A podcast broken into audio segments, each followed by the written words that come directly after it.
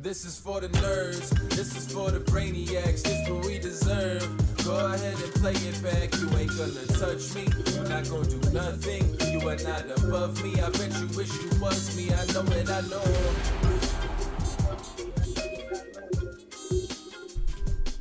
What is poppin', everybody, and welcome back to another Only Friends podcast. And you know, I'm here with my only friends, and you know, my special only friend, my sidekick, Matt Berkey. Do you have your volume on? Uh, that's because he's got his mic on. He had his volume on. So I, I Oh. muted Oh, all right. I was like, wait, what is going on? It was,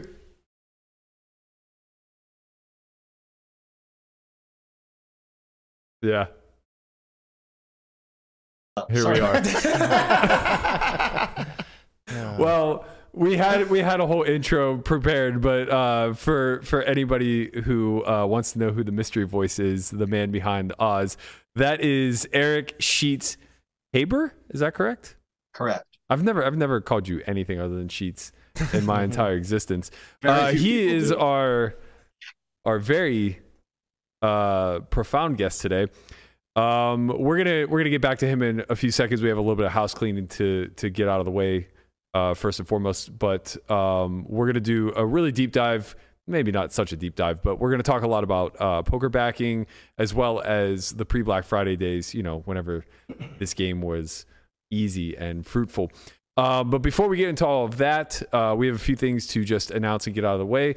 We are running a contest uh, tomorrow during the show. Huh? Your water bottle. Yeah, whatever. Uh, we're running a contest tomorrow during the show uh, to give away a 12k package to the WPT Championship at the Wynn. So that will happen sometime between 10 and 10:30 tomorrow. In order to qualify, you only have to do these three things. Uh, you have to be subscribing or a member of our YouTube channel. You have to be following our uh, socials, so uh, at Solve for YTV and at Only Friends Pod. And then you need to be present during the time of the drawing. So basically, uh, we use Nightbot to randomly select somebody out of the chat, which means you need to be actively in there. Uh, best of luck to all involved. It's a Man, that- massive that- EV that's spot. Not a, that's not a, a tough task to ask for for uh, a twelve thousand dollar 12K? Yeah. package, man. Hey, you have like one percent shot at 12k. Yeah, Pretty nice. 120 bucks just for showing up and watching a fucking show.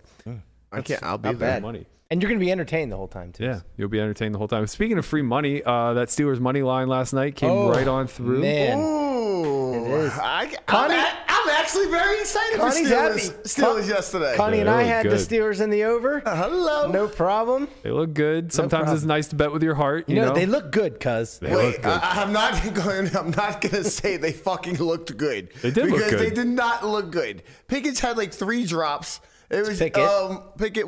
What? Pickens. Pickens. Oh, I said it Pickett. I thought you said Pickett. No, and um, what's the other fucking bum that you have on your team that can't do Diontae anything? Johnson. What the fuck? He runs backwards. He miss drops balls. What's going on there? How dare you? They He- did everything for you to win to give you money, Conrad. Okay. And this is the Also, Diontae? Johnson's a top 10 receiver in the league. Yeah, he had one play where he He's could not have a had. top ten. In what receiver the league? Not He's not this top- year. What, the Talent XFL? wise, he fir- certainly. You're an idiot. You're an idiot. The Jets would the Jets would unload half their team right now for Diontae Johnson. Um, we wouldn't do anything. We have Garrett Wilson. what? I'd rather have Garrett Wilson than Okay. Uh, uh, well, that's a mistake. Silence. in a, in, a, in a dynasty format for fantasy football. That's so, this, this kid's a fourth year player. This this is I just smell a sheer wager. madness, But no, but but This is getting back to uh, the Steelers, yes, they they did great last night. I think they did great. I I think you know the Colts stink. Yeah, the Colts. the Colts Uh, are so bad. See, Jeff Sunday is not Jeff Monday. What do we think about the time? Um, no timeout for the last minute and a half. Like the last minute, they left 30 seconds on the The clock. The only thing I could think of was he was trying to not leave any time on the clock for the the, the none, of that, none of that matters. of None the of that matters. None of that matters whenever uh, what's his face, Carson old, old man. No, not Carson Wentz. Uh, Oh, Matt Ryan. Matt Ryan Oh, yeah. scrambles for 15 and is sucking wind and can't breathe. Like, Yes. just call the fucking timeout. Right, I know. It was yeah. That was you could see uh, Jeff Saturday's inexperience coming through right there. Honestly, they're the same to me. Matt Ryan and Carson Wentz. I always confuse them. About 15 years apart in age, but you know, whatever. Um, last couple of things to get out of the way. Uh, we still have one academy seat left for February. So February 2nd to the 5th, uh, we'll be running a four day Poker Out Loud style uh, academy. And speaking of Poker Out Loud, we have episode two of the Only Friends Out Loud today. Uh, we're going to put that out at 4 p.m. because it's too unpredictable when this this podcast is going to end. We weren't able to to throw it over the way I had hoped yesterday. So we're going to do the normal upload time at 4 p.m. Be sure to check that out. Without further ado, my apologies that you had to sit through a five minute Yinzer rant. Uh, we can't I'd help like ourselves. to bring we really in can't. I'd like to bring in Sheets um, to give everybody a little bit of background who is unfamiliar. Uh, he was a part of probably the most prolific backing uh, entity that's ever existed in poker, uh, Backs and Sheets. They saw something in online players in the early 2000s that uh, not only predicted the advancement of the game and the profitability that was out there for the young guns, but also they had the wherewithal to bring it to scale. So um, we're we're going to talk a little bit about uh, his background, how he got into poker, uh, as well as how they formed the business or the uh, the entity that was Backs and Sheets Empire. But uh, without further ado, Eric Sheets Haber. Yo, what's going sir. on, guys? Hello. What's happening? Thank you so much for joining us. Uh, I think this is the first time we actually met.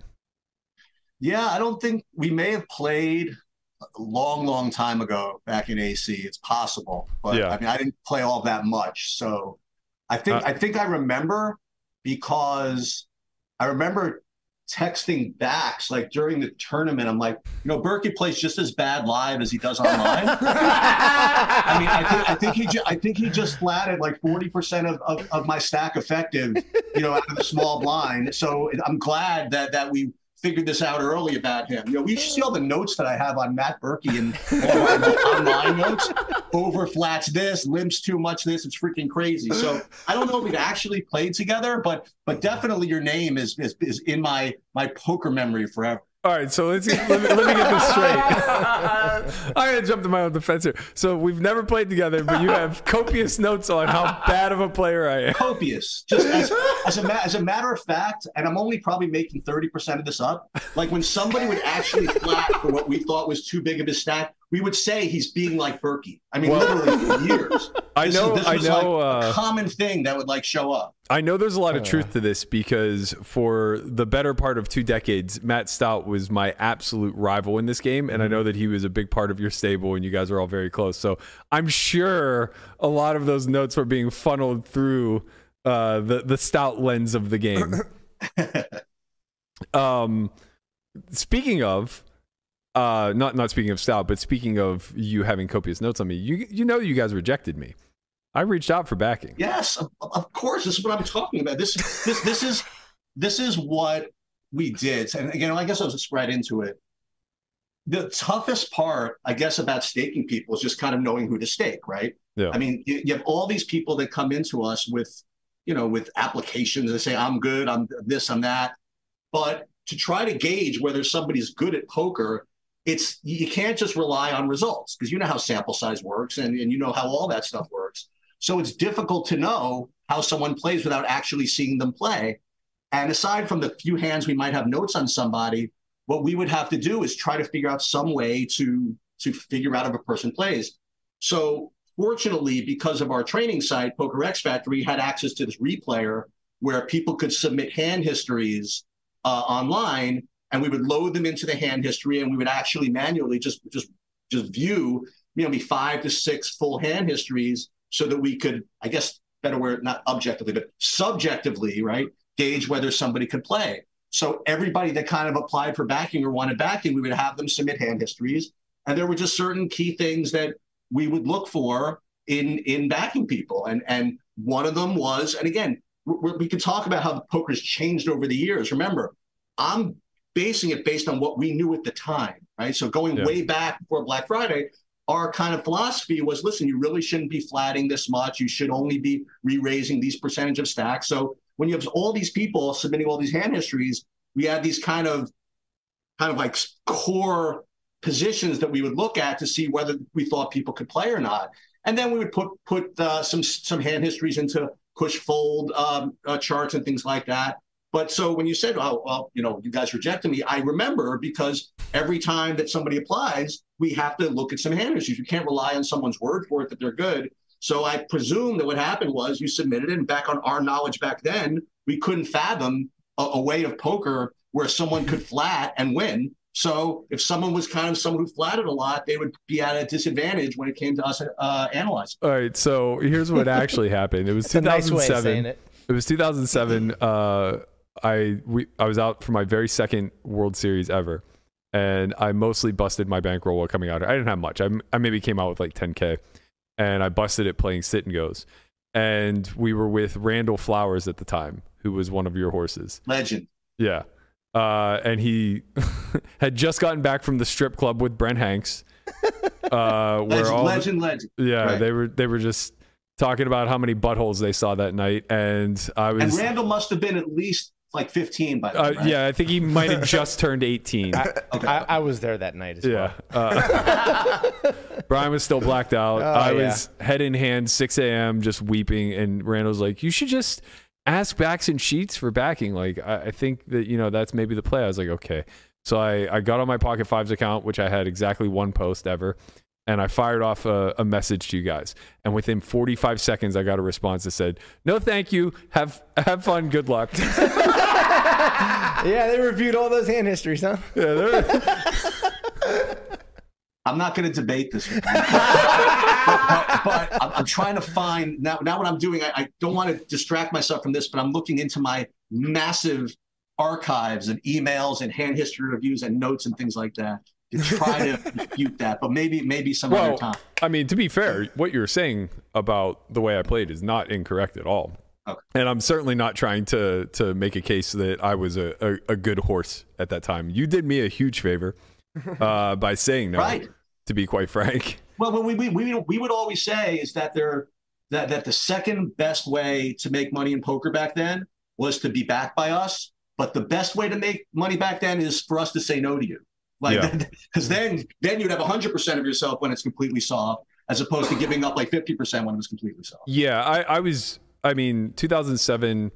I had been playing professionally for three ish years, um, and I was still young. And the game, to me, what always fascinated me and what kept me hungry was how unlimited everything was. You know, so it there there was so much room for exploration, and understanding where the success of your stable came from a lot of it seems systematic not not in necessarily the way people play but uh, just the structured aspect of it. And uh, i'm sure you guys automated as much of it as you humanly could. Otherwise you wouldn't be able to manage all these personalities and uh, all this money and everything else. So i wasn't ready for that.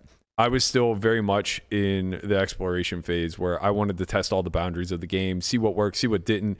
And you know within two years uh, I, I had developed a very, very unique strategy, basically centering around limping because I did want to see flops. I felt like I was better than people after the flop.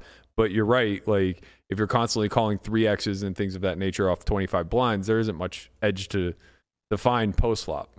Um, so I, I needed that process. If I had just kind of fell in line and had you guys uh, Yep. guide me, I, I wouldn't still be playing today for sure. You'd be miserable. I'd probably be so much richer though. You probably would be. Yeah, exactly. Sheets, how rich would I be? Um, I don't know. I don't. I don't know how much. Uh, what your other what your other habits are. I don't know what else is going Uh, on. I'm so- clean as a whistle, baby. You would have you would have had me on Just like just like all of us. I know. you you would have No, had me on Wall Street. No, I legit am. No, he- no, he really- he really is. Doesn't drink, no drugs, doesn't gamble outside of poker. Other than to me, he loses to me. Yeah, this is why I would have been a terrible horse. I would have just left you as soon as I got rich. Yeah. Well, what's interesting is, you know, you say you like to experiment and you had, you know, I, I imagine that you used to play cash games, you know, if, if you're still Yeah. playing cash games, that was a big Yeah. deal. And that was, that was always an interesting dynamic is that we wanted people that would commit to tournaments, you know, and, and strictly MTTs. We didn't want people playing sit and goes. We didn't want people playing MTTs. We didn't, I mean, excuse me, we didn't want people playing cash. We only wanted people playing MTTs. We felt as though that's you know, not the, what was better. That was what we wanted to do. You know, that was our Yeah. area of expertise. Did you think it would That's keep what we wanted to back people in. So what would happen is people would say, well, well, what if I want to play cash?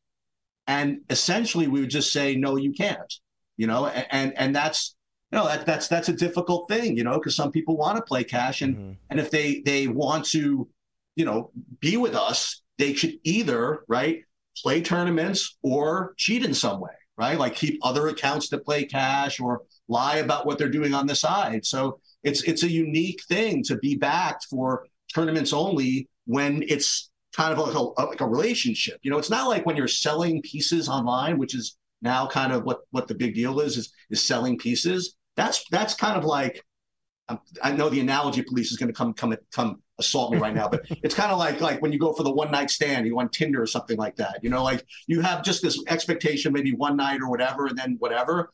And that's kind of like what selling pieces are. But when you're getting backed, I mean, that's kind of like a relationship. You know, you're kind of in it, you know, like for the for the long run. So it, it's just kind of a different thing. So the whole cash versus MTTs thing, that was that was a decent point of uh, of contention between us and horses along the way.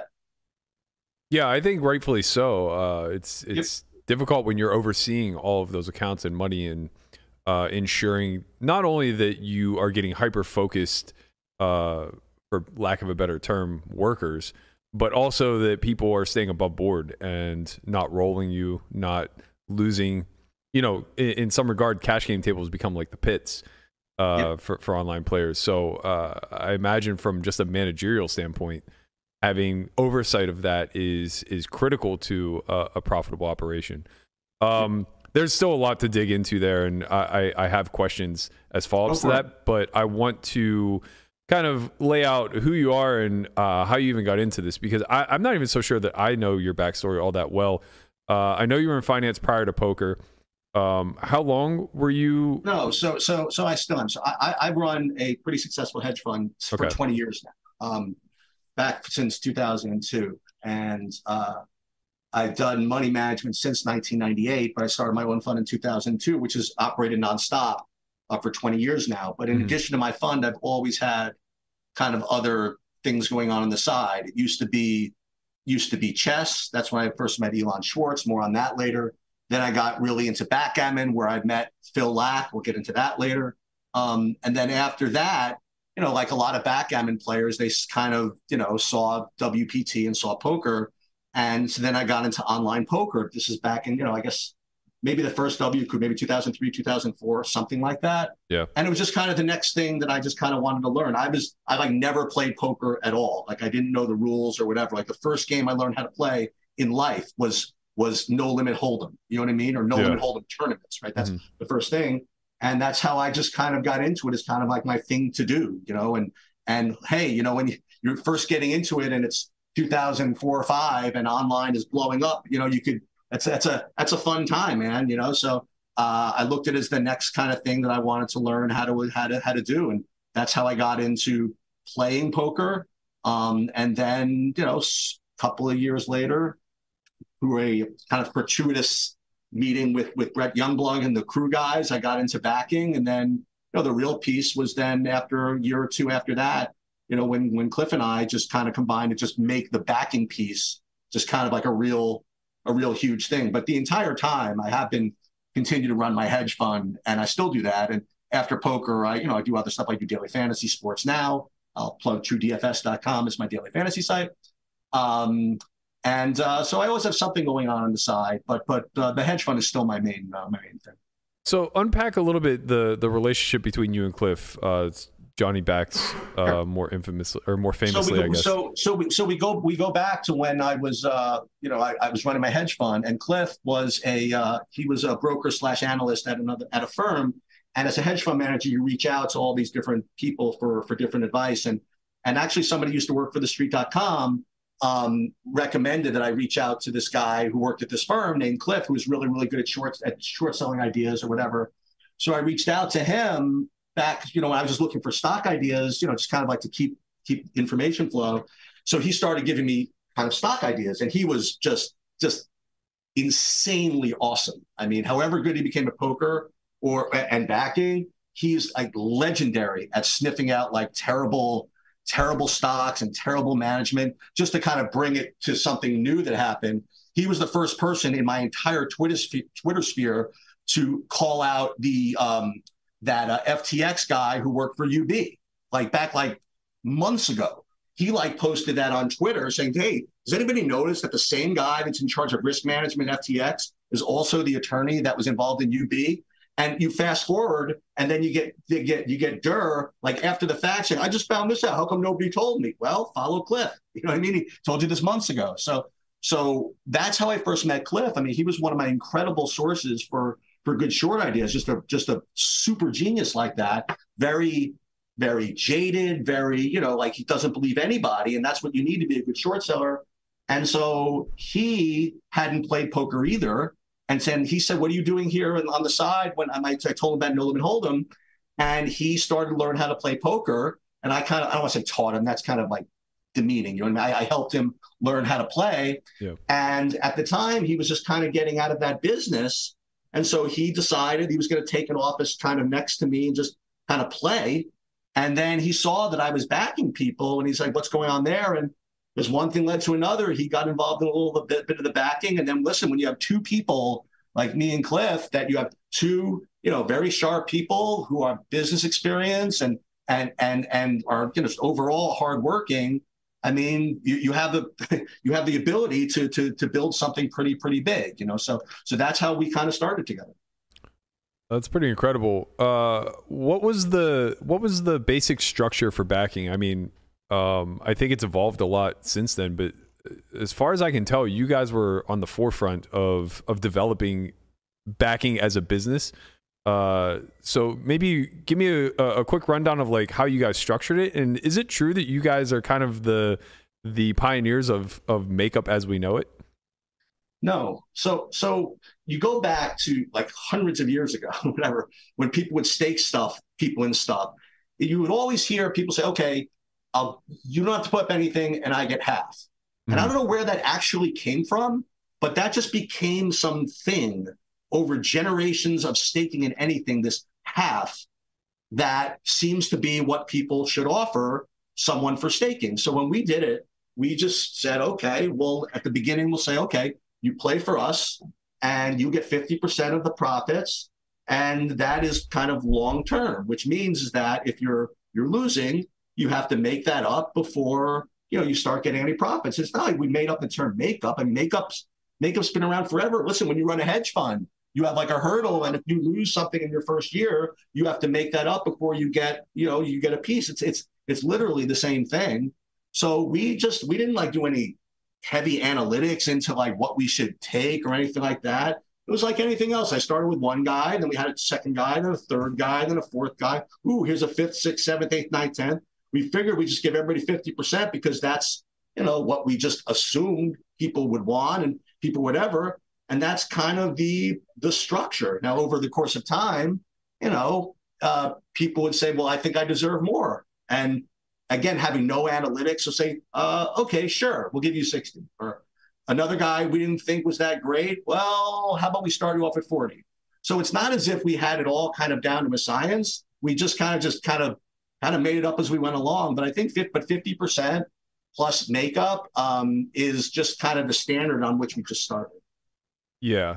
Uh, I mean, the way I see it is um, poker shouldn't really be viewed any differently than uh, a, a normal startup, so to speak.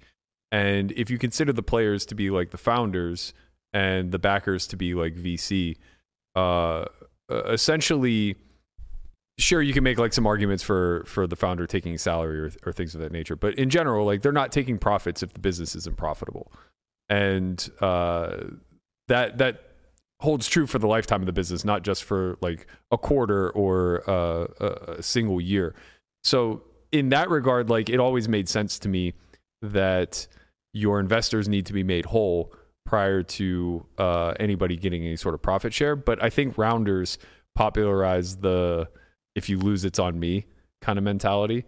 Uh, and uh, you, you, guys were sharp enough to kind of see through that and ensure that it's, you were. But it's not even. Sure. But, but, again, you give us so much credit. You know, it's like there's nothing we're so sharp enough to figure it out. It's just that's just we kind of made sense, and And if people didn't mind doing it that way, then then then it was fine for us. We didn't. We never really felt as though we were, you know, that with this was all kind of planned. You know, we were just Yeah. kind of just kind of just kind of went with it along the way. You know, but but but think about it another way. Think of it almost from a portfolio management perspective and from a business perspective. Back then, like Cliff and I were really really good players. Um, and Cliff be, actually became a better player, and I just kind of stopped. Um, and you think of like online poker in a way that it's cool is you can play eight tournaments at a time, right? Or as many as you want. Mhm. And I've played eight tournaments at a time, and Cliff's playing eight tournaments at a time.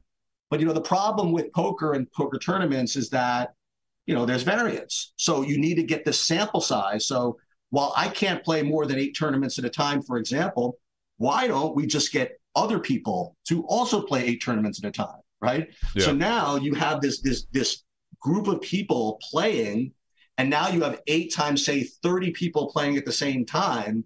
You know, now you're smoothing out variance, right? Now you're getting sample size. The idea is that, you know, what's better than having one Eric playing, having 40 Erics playing at the same time, Right. or even better, you know, having 40 people who are better than Eric, right, playing at the same time. Yeah. So that that was kind of the what we did think about was that like any like any internet business or any business at all, any business that does not require you to be doing the thing is good business, right? If you could be sitting there while while you're making money, not having to do it yourself, that's always really really cool. Yeah, I think that just speaks to your comprehension of scale, and uh, I I know that you're you're saying that this is just all obvious and you don't deserve all that credit, but this is challenging for a lot of people. I think I think having a big picture mindset uh, and, and being able to see the scope and the scale, uh, but also being able to estimate the risk and recognize like when to pull away. Right, the the market's changed a lot. Uh, I, I don't know of too many successful stables any longer because edges are very small. ROIs are getting lower and lower. So, um, you know, from your guys' vantage point, what was what were the biggest challenges that you were facing uh, throughout the the duration of, of running this stable? Well, let's let's let's get let's get to I guess the the fun part or the unfun part, right? The unfun part is that you have to worry about getting stolen from. Right. Okay. Um, stolen from can come in many different different forms. You know, one is you give someone money, they outright steal from you, and that's that's you know that's another seven hour uh, uh, podcast of all Sure. those stories. Um, but stealing comes in different in different forms, right? Because the way we kind of ran our, our accounting was kind of on a balance basis. So someone would start with X amount online, and then at the end of the day, they would report to us how much they have online we didn't go in each day and confirm that that's what they had online or not, right?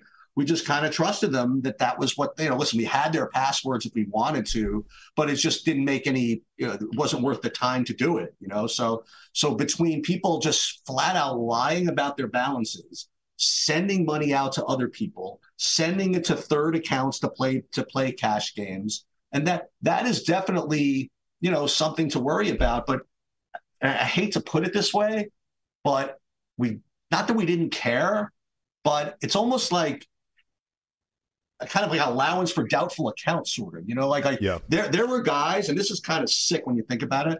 There were guys that I would I would say let's let's hire this guy to play, and I knew almost with a hundred percent certainty he was going to end up cheating or he was Yeah. going to end up stealing from us in some way, but I just didn't care. You know, I just figured he would make us enough along the way, right? Yeah. That would kind of overcome that, you know, and that's that's that is kind of like a weird way to to think, you know. But but back then, this is this is kind of what the way I kind of dealt with it, and that's one of the benefits of having Cliff is Cliff would be like, "Are you out of your mind?" You know, like you can't you can't operate that way. But you know, this is this is the thing you think about. You know, what's your ROI and what's your theft adjusted ROI? You know, if you if your theft adjusted ROI is still positive, it might not it still might be a good investment. So nobody nobody accused me of being of being of being smart, but they accused me of being smart enough. You know, and I think that that that that's something that we always had to challenge of of when people were stealing, when people were lying.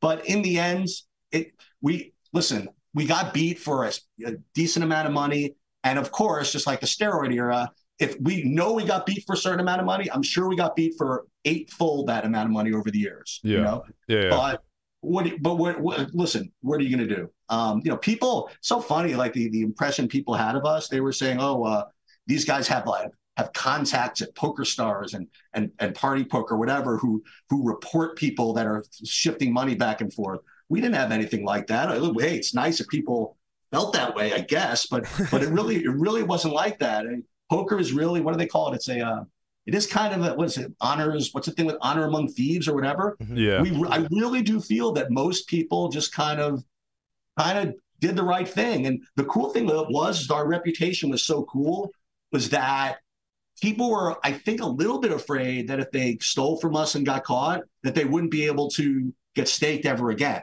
you know? Um and that that that kind of helped. I know for sure that was that was real. Uh, just being a part of the scene back then, I knew guys that had rolled you and had had their name tarnished. It, it, it very quickly got out there, right? Like, um, speaking to the the like risk adjusted mindset, uh, when I first started doing business, uh, probably like I, guess my first real bankroll was like 2010.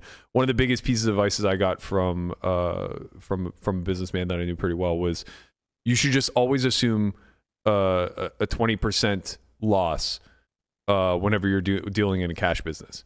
Like it, it's basically petty cash to you. It's just going to happen. There's no way to police it. Uh, humans are humans, and you'll have those uh, people that you work with who are above board and never take a cent from you, and you'll have others that uh, are trying to cut every single corner and take as much as they possibly can without uh, getting caught. But on average, you should just assume that like 20% is being siphoned out and make cost benefit analysis uh, based off of that number. Do you think that big picture that is about the right ballpark for uh, for what you guys got rolled for, or do you think it was like way more? your your guess your guess is as good as mine. Yeah, I mean, I mean That's honestly. brutal. I mean, like I said, I mean, I'd love to I'd love to say that I uh, that I figured all this out. It's it's so funny. At some point, I actually pitched a, a backing idea to pretty, you know, a real real heavy duty bunch of hedge fund guys to really scale this thing. Mhm. And there were two things that that they asked me, and is one, do you think that this business could scale, right? And the first thing to to your point earlier, I like saying this is it's not that this business could scale; it actually must scale. You know, Right. like uh, for this to work, you have to get you know all these samples. But then he asked, well, what do you, what do you predict your ROI is would be or something? I'm like, I'm like, I have no idea. I mean, I really don't because sample size is so weird with MTTs that it's just impossible to know. And so, so when people would say also, how much do you think you're you're getting stolen from? I mean, listen, I know this is not what people want to hear being poker players and stuff, but some of it is this kind of feel. And I'll give you an example. I don't want to get into too many, you know, examples of actual theft, but there was one guy who played for us who who would, you know, he would report his balances, report his balances, and after a certain period of time, he was down like, you know, 70, 80,000, whatever it was. And the funny thing is, is I looked at it and I said, you know what? Something is wrong. And Cliff's like, what? Why? Do you, do you have any idea why? I'm like, no, he's just actually, he's just not this bad.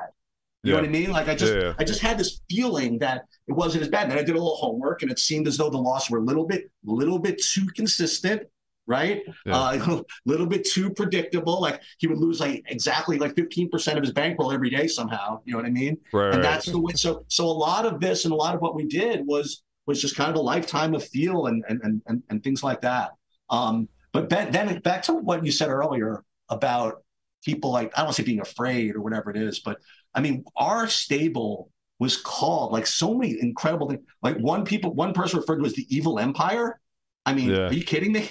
like, I mean, it's but but hey, well, hey, whatever works. And we we we were always like one guy just kind of referred to us as Team SMD, right? And that's kind of what we became known throughout throughout the years. You Yeah. know, we have our, our our LLC was Team SMD, or my my website is Team. S- now, my, my, I, people were asking what does Team SMD stand for, and I'm like, well, it's obviously Team Sheets makes decisions, right? What, else- right? what else could possibly be? You know, so so it's um it's uh I'm really glad that we're talking about this stuff because it is it is really fun and it is it was a lot of fun in, back in those days and I I wonder if people even still back people in this way. I mean, there's so many people that that sell pieces and stakes and things like that.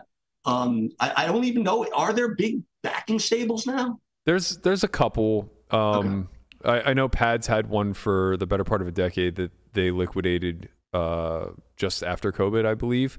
Okay. Um, BBZ has a big, uh, but they do coaching for profit. So a lot of it has has blended into the coaching per, for profit realm.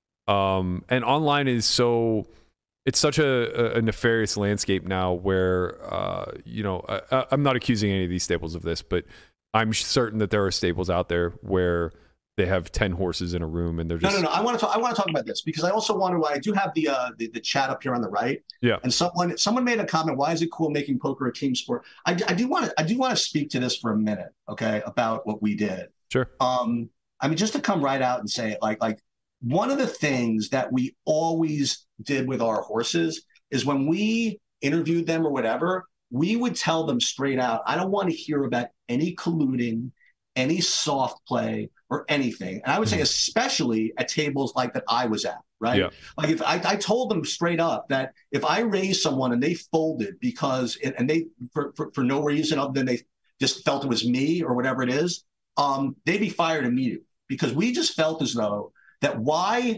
why cheat you know what i mean like Right. when when it's when you could just do it the right way and we never engaged in any stuff like that you know and, and so it, it's never for me considered a team sport as a matter of fact i mean when guys for us were at the same table we would get mad if they were ended up being at the same mtt table but not because of whatever but because our ev would be bad you know because Correct, one guy yeah. would one guy would have to lose you know but Yeah.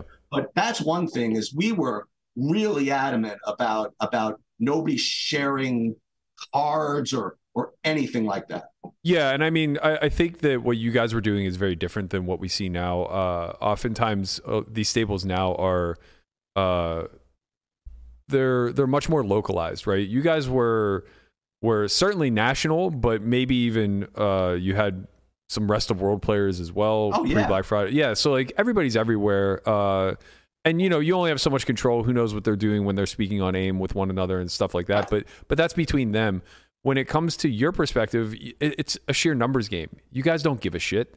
There's no reason to have people dumping chips to you or vice versa right? Like their ROIs their ROI you being able to add uh, a fraction of a point here or there because of some nefarious play uh, is just bad for the entirety of the business. And i think that speaks to the maturity of where you guys were at when you first came into the space, right? You were in your mid 30s.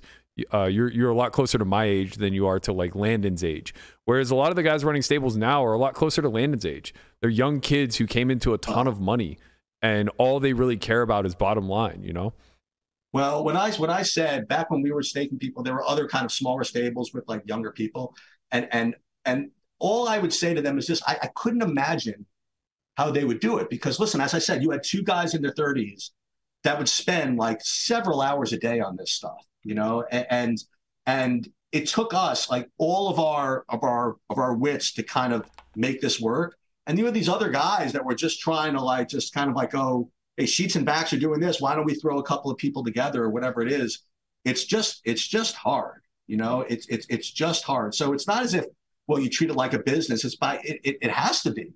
I Yeah. mean, otherwise you you just you just either get really lucky or or you just get crushed. I have a question. Um, Yep. What do you think? What what are the, the people that are in the chat and the people who are watching? Like, what is your what is your group look like? Are, are there people here that were that were mostly there before Black Friday, or mostly younger people? Um, I, I ask for a reason. Um, I want to I want to do something kind of fun. Sure. Um, one of the things that we did that I did, I developed a, a website. Um, of course, Team SMD Poker, right? Um, and, and among, among, among among the other parts of it was I we I put together kind of pictures of some of the guys that we backed in kind of like their their final table um, whatever uh, picture that they took when they Yeah. won. yeah. And I'm wondering, I mean, we can't really turn this into a contest because people would kind of combine and cheat. But I wonder if this group, whoever's in here, can identify like all of the people here. These are all pre-Black Friday people. I mean, By, we could by just, we could even just do it with this group because Conrad. that's what I'm saying, like just by Yeah. a picture. So, can you Yeah. enable my screen share? yeah, yeah, it's enabled. Okay, Um, so To answer your question, the audience is pretty mixed age wise. Like there are plenty of people who fall into the age bracket of pre Black Friday, like Conrad, but most of them I, I don't think we're playing. Like Efro is probably one of the OGs. He'll be able to nail all of these. I know literally everyone. There are very few people who can get them all. I, I probably won't be able to get them all. Uh, I don't. I don't think you can get half. I don't think I can get three. I was around. I don't think I Efro could might have. be able to get them all. I, I I- don't. I I, don't see- think I so. see Dutch. I don't Yeah. think so. Dutch Cata boy. Dutch. Mhm. Cantu, somebody put Cantu in. That that is correct. Cada, that is correct. These are these are these are these are the chalk, right? Yeah. Yeah. Cliff. Is yeah, that Cliff harder? the Is Is that. Christian That's Harder? Christian Harder. Yeah, Charter. Christian Harder. Christian Harder would definitely get them all. Yeah, Um, for sure. He's probably friends with almost ab- everybody. absolutely. That's John Fan. Now again, there are others besides this, and there's some people that whatever, whatever. Um, uh, who do we have? I see you, Rook. I don't know who that is. Uh, Mike ICU Rook is is Boski. Incorrect. ICU Rook is Boski, but he's not on here. Nope. Below above is correct. Mhm.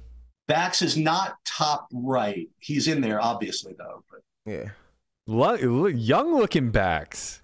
That is correct. Young looking backs uh, right there. With the, I think that must have been his stud bracelet. Oh, okay, that makes sense. So 2005. Yep, Bax is in the middle. Um, a lot of these faces I recognize and I don't know their names. Yeah. Uh, like well, exactly. I mean, you know, like stuff. the the bottom row, I recognize all three of them, and wow, I don't know. that's know. amazing. I don't know any of their names. Dutch Boyd Oh, One of them. okay. One of them no, was a Dutch, really good Dutch singer, isn't right? the bottom three. on the bottom, the bottom row. Uh, I'm seeing something different than you're seeing. Oh yeah. Yeah, let me scroll down a little bit then. Oh, sorry. I'm seeing. I'm sorry. I'm seeing his full screen. oh, Uh, they're they're only seeing the charter row as the bottom. Uh, I think it's I think it's because uh, the way we have it set up, it's cropped. gotcha. Yeah. So Oh, uh, oops. Okay. it's it's not for it's not your fault. It's our fault. Um, but basically, uh, who are the bottom three? Because they're not going to be able to see, and I don't know who they are. Right. The bottom three, bottom left is a much heavier Jason Potter, Okay. JPOSU. Yep. The one in the second from the left on the bottom is This is the one I'm most embarrassed to not know. He still plays. No, it's Aaron Sturry. Um, Yeah. He used to play as ND Grinder, ND Yeah, Grinder. yeah, and then, Grinder. And then on the bottom is, I think, recent. I think he might have recently won a bracelet. Justin Pechie. Uh, why? What was his online name? I forget. Okay. yeah, Yeah, that doesn't that doesn't ring a bell to me, but he looks super familiar. I forget. Uh, so the row forget. above, the one that they can see, it's right to left. Madsen. Yep. Uh, who's this with the br- with the good wit- luck, the guy next to Madsen. Good luck to you. Oh, that's Keith Ferrera. That's Ferrera. correct. Keith Yeah. Ferrera is correct. Uh, then Dutch, then Big Huey, then No, not Big Huey. That That's not fair. Huey. That's not is a That's not Huey. Huey. oh damn, it's so small on my screen. All I see is the Efro's bald hair and not the going to beard. be happy, even No, it's no, no. Efro. Wait, wait, wait. That's Parker. That is correct. Parker Uh, won back-to-back bracelets, by the way. Yeah, I remember. He was. He was. I'm like getting real close to my screen so I can see. Hold on.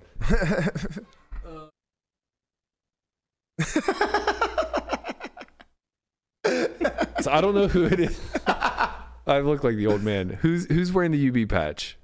That's not- Brandon. I, I didn't forget Brandon's last name, but Brandon, um, not Drury, Brandon. something.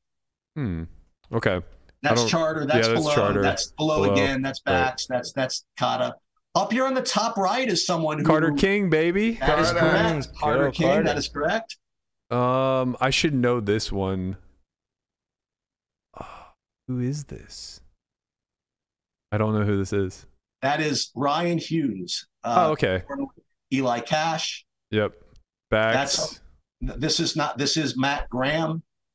oh yeah, that's sorry, I skipped over him. This is a much younger Eric Sheets Haber. That is Nice. that is. You remember him? Um. Oh yeah. Uh.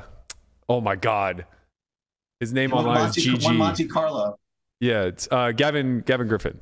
Correct? You got Fan, we know we know Mr. Efro. You got Cantu, and come on, be be be, be my hero for the top left.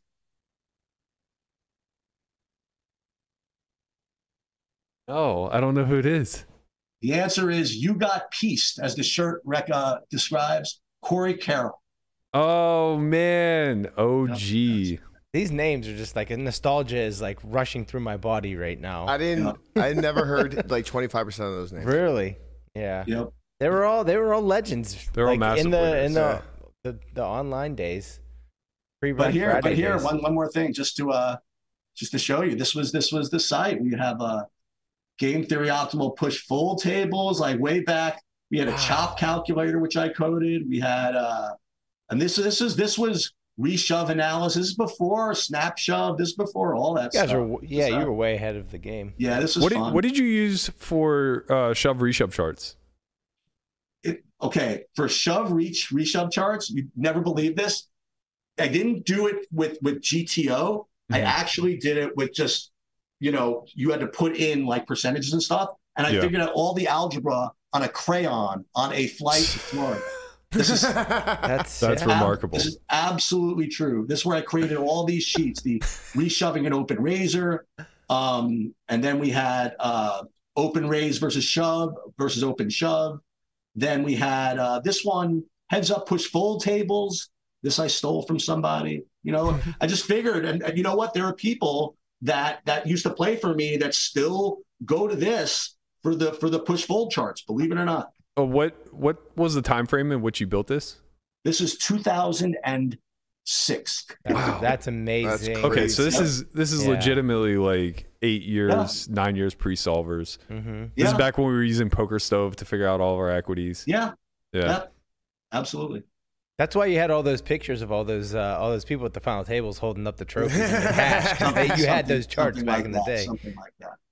So that does bring me to uh, I think a pretty important part of this conversation. You you spoke a bit about how uh, even when you were trying to pitch this to a major hedge fund, uh, volume kind of became a major sticking point. And I know Pad spoke out a lot about this as to a big reason why uh, he ultimately got out of backing.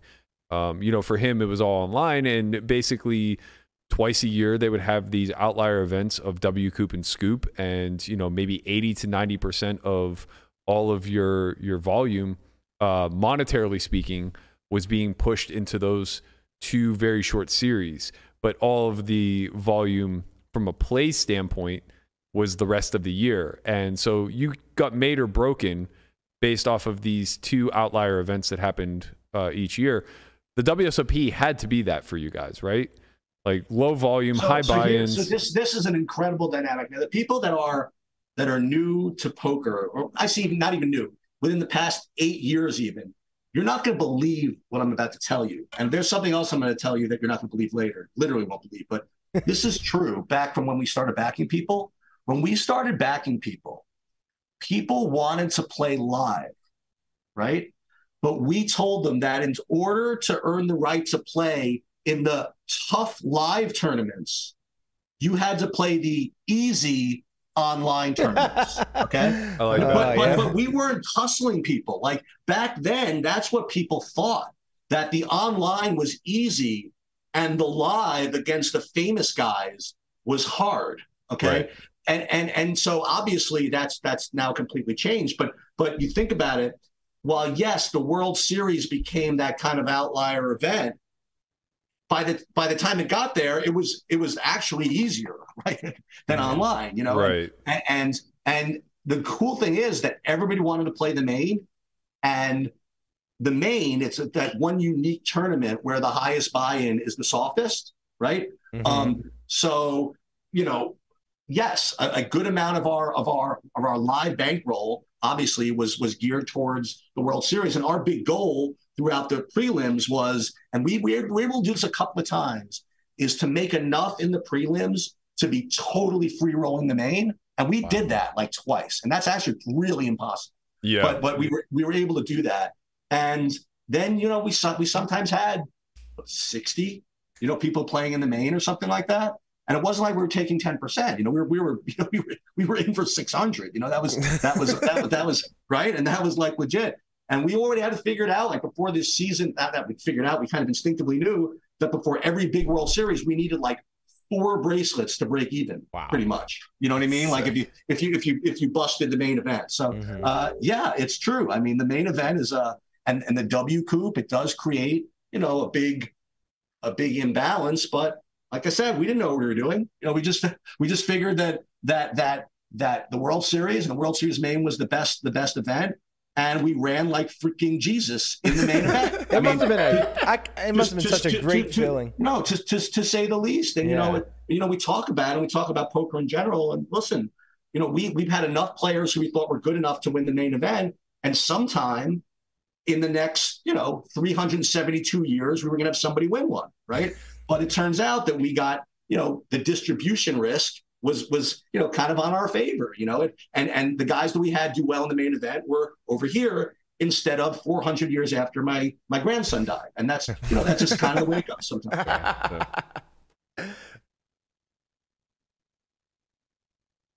Con- Conrad snaps his fingers to give me. No, that was before. I was going to ask him what was the most amount of horses he had in the main event, and I, Okay. as that happened, Uh, I, I, I think I, I think maybe 60. I think what uh, how, how many? Uh, better way of phrasing this. How many bracelets did you guys collectively uh, accrue throughout all the backing I'm not years? sure. I, I didn't really think that. I, I never. Really, I mean, if you needed four per year just to break even, in the big in the big years. I mean, yeah, you know, yeah, we- yeah, of course, of course. I, I don't know. Maybe maybe 20. I'm not. I was sure. gonna say it had to be dozens, right? Yeah. something like that.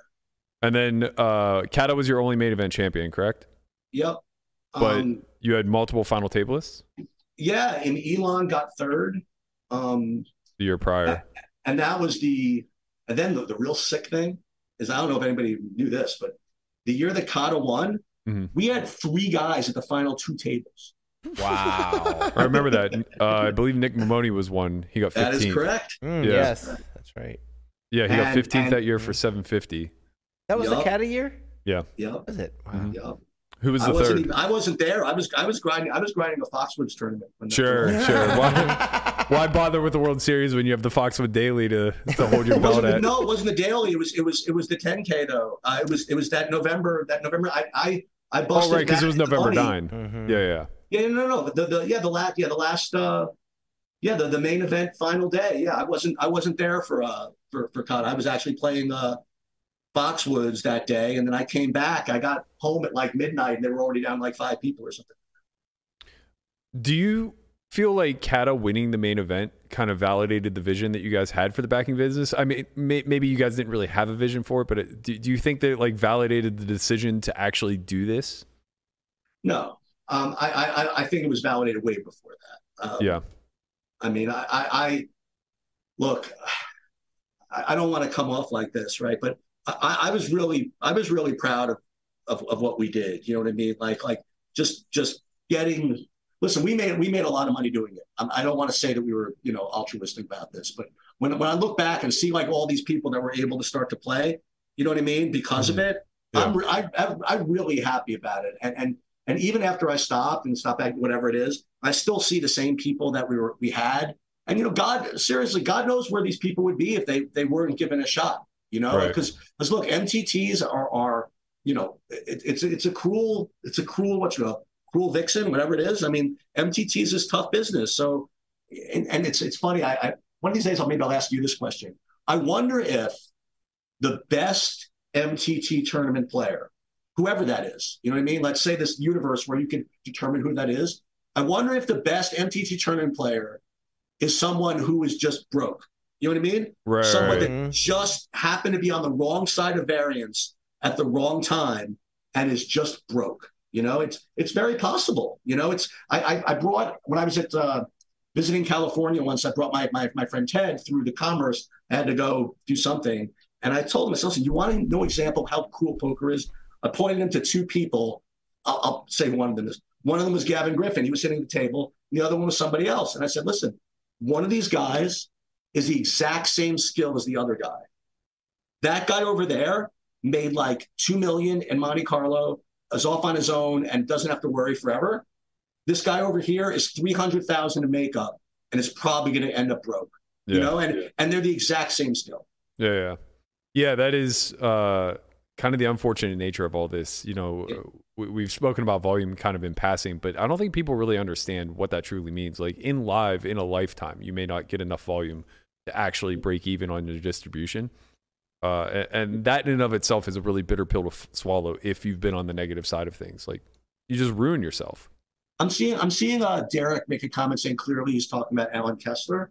So I, I want to talk about Alan Kessler, not not not him. I've never, I don't think I've actually met him. Uh, I just know him by reputation or whatever. Mhm. Is I want to talk about Alan Kessler in this way. So one, people ask me if you, if you could pass on any wisdom about MTTs and back whatever it is. There are two ways, okay, to go broke. Well, there are many, but there are two ways to go broke playing MTTs. And listen, you're you're a really smart guy. I mean, you're, you're when, when I when I when I watch some of your podcasts, I think like thirty percent of the words you you you, you say are made up, right? I have to actually actually Google like how. That's because they are. they are. Right? Yeah, I mean, some you came up with a word like I think it was contextualization, or like, that has to be made up. You know, I literally had to go. Doesn't it just mean context, right? So I had to go back anyway. So you're always like has to not zhuzh smart. it up, you know? So you're kind of a smart guy. So there, there was an old poem, and I, I made a whole video about this. It was called Fire and Ice. It's by Robert Frost. And the whole thing was that there were two ways the world was going to end, either by fire or by ice. And fire kind of referred to the metaphor of evil and stuff like that. And ice referred to the metaphor as people just being cold to one another, whatever. So there are two ways that people go broke in poker. One is by fire. And these are the people who are just obviously way too aggressive. They go on tilt. They just, they're just, too freaking nuts. And those people will go on, you know, go broke. But the real nasty way to go broke is to go broke by ice and to be that player that is just way too tight. Okay. Yeah. And I backed so many people like this that mm-hmm. will just wait and wait and wait. They will go all in with the best and lose. And over the course of time, they won't lose it as fast as the people that are just awful and, and aggressive. But make no mistake, they will lose it all in Right. the long run. And it's a crueler way to lose, you know, because you're blaming it on on variance, right? You're blaming it on being a bad coin flipper, whatever it is. So it's um and and that is one I guess that's a lesson I want to impart to all poker players in general. And this is for me, like I always had the reputation for being a tight player. Um and you know, you you learn to accept your faults and you kind of learn to you know get better at them. But those are the those are the types of people we back that they ended up with a couple hundred thousand in makeup, just like the psychos did. Okay.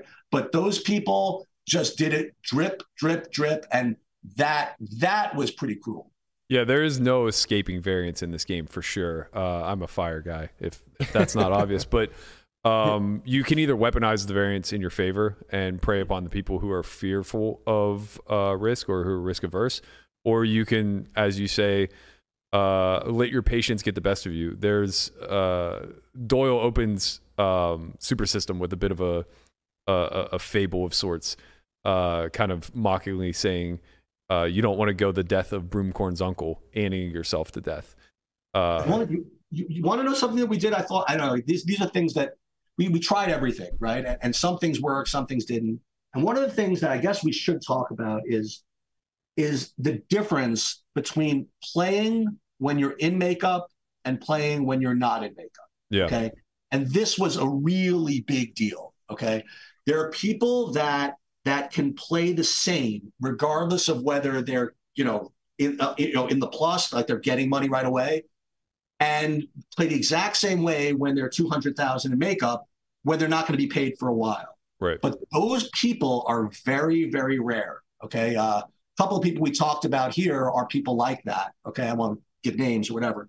But that's that's a really tough thing for a person to manage and for a, a player to manage and for a backer to manage. Because remember, you're hiring someone based on them playing a certain way. But if they go 300,000 makeup, you know, they become sometimes a different player. Now, we'd like to think that we could, you know, interview them before and and do whatever, but but sometimes it gets rough out there. And and even though we tell people, you know what, you can't quit with makeup, right? Hmm. Okay, they'll they'll agree to that, but what do they talk about like nowadays? What quiet quitting, right? Like they like they won't actually quit with makeup, but they won't play as much, they won't play so well. So we did all kinds of stuff like sometimes, you know, kind of makeup forgiveness day or something like that, you know, where on this particular day, didn't matter what your makeup was, you know, we pay you off or something like that. Yeah, That that's something we tried.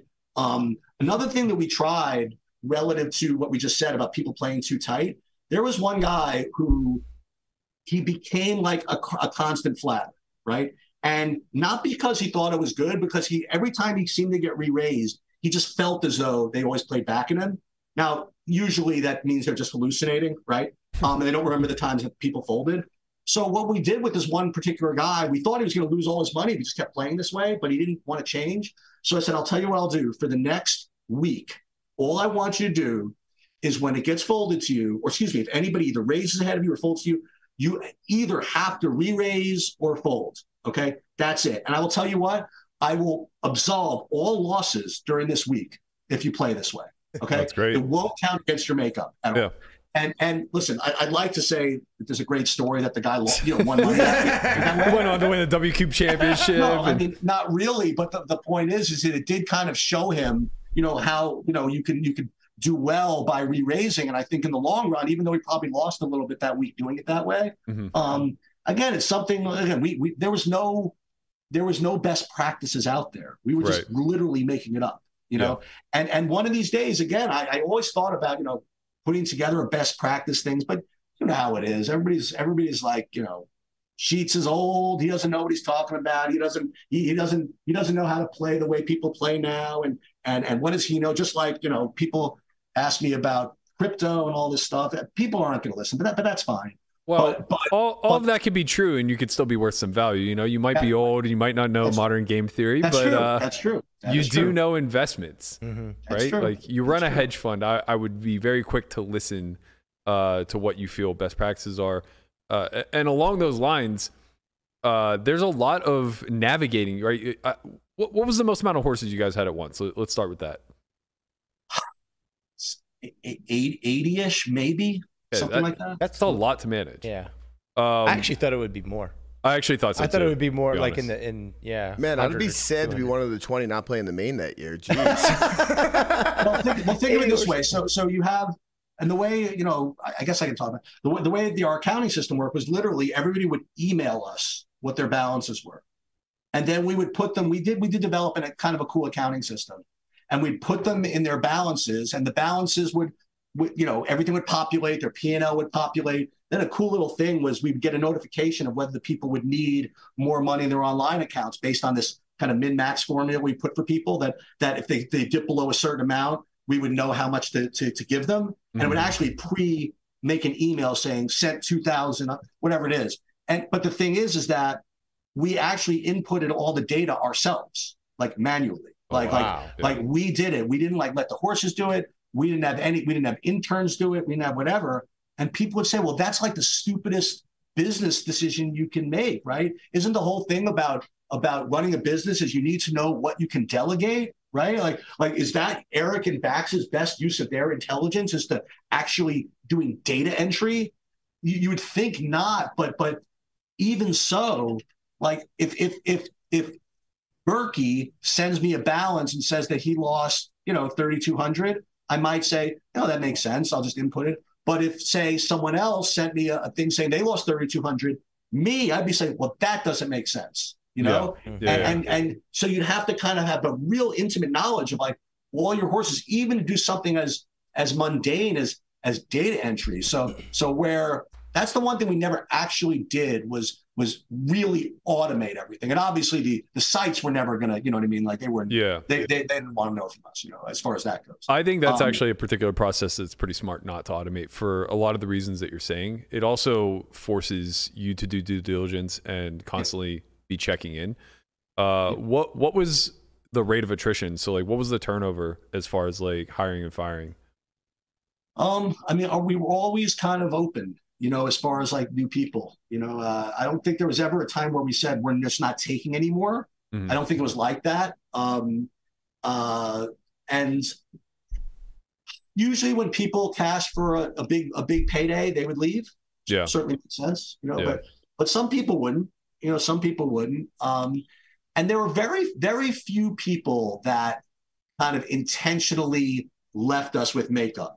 You know, even in viola- violation, call it what it is, right? I mean, like Right, they- yeah. even though they said they wouldn't, right? Sure. Um, very little of that, but but there were several people that we had to, or I had to, because Cliff never wanted to, is is to to fire them even though they had makeup.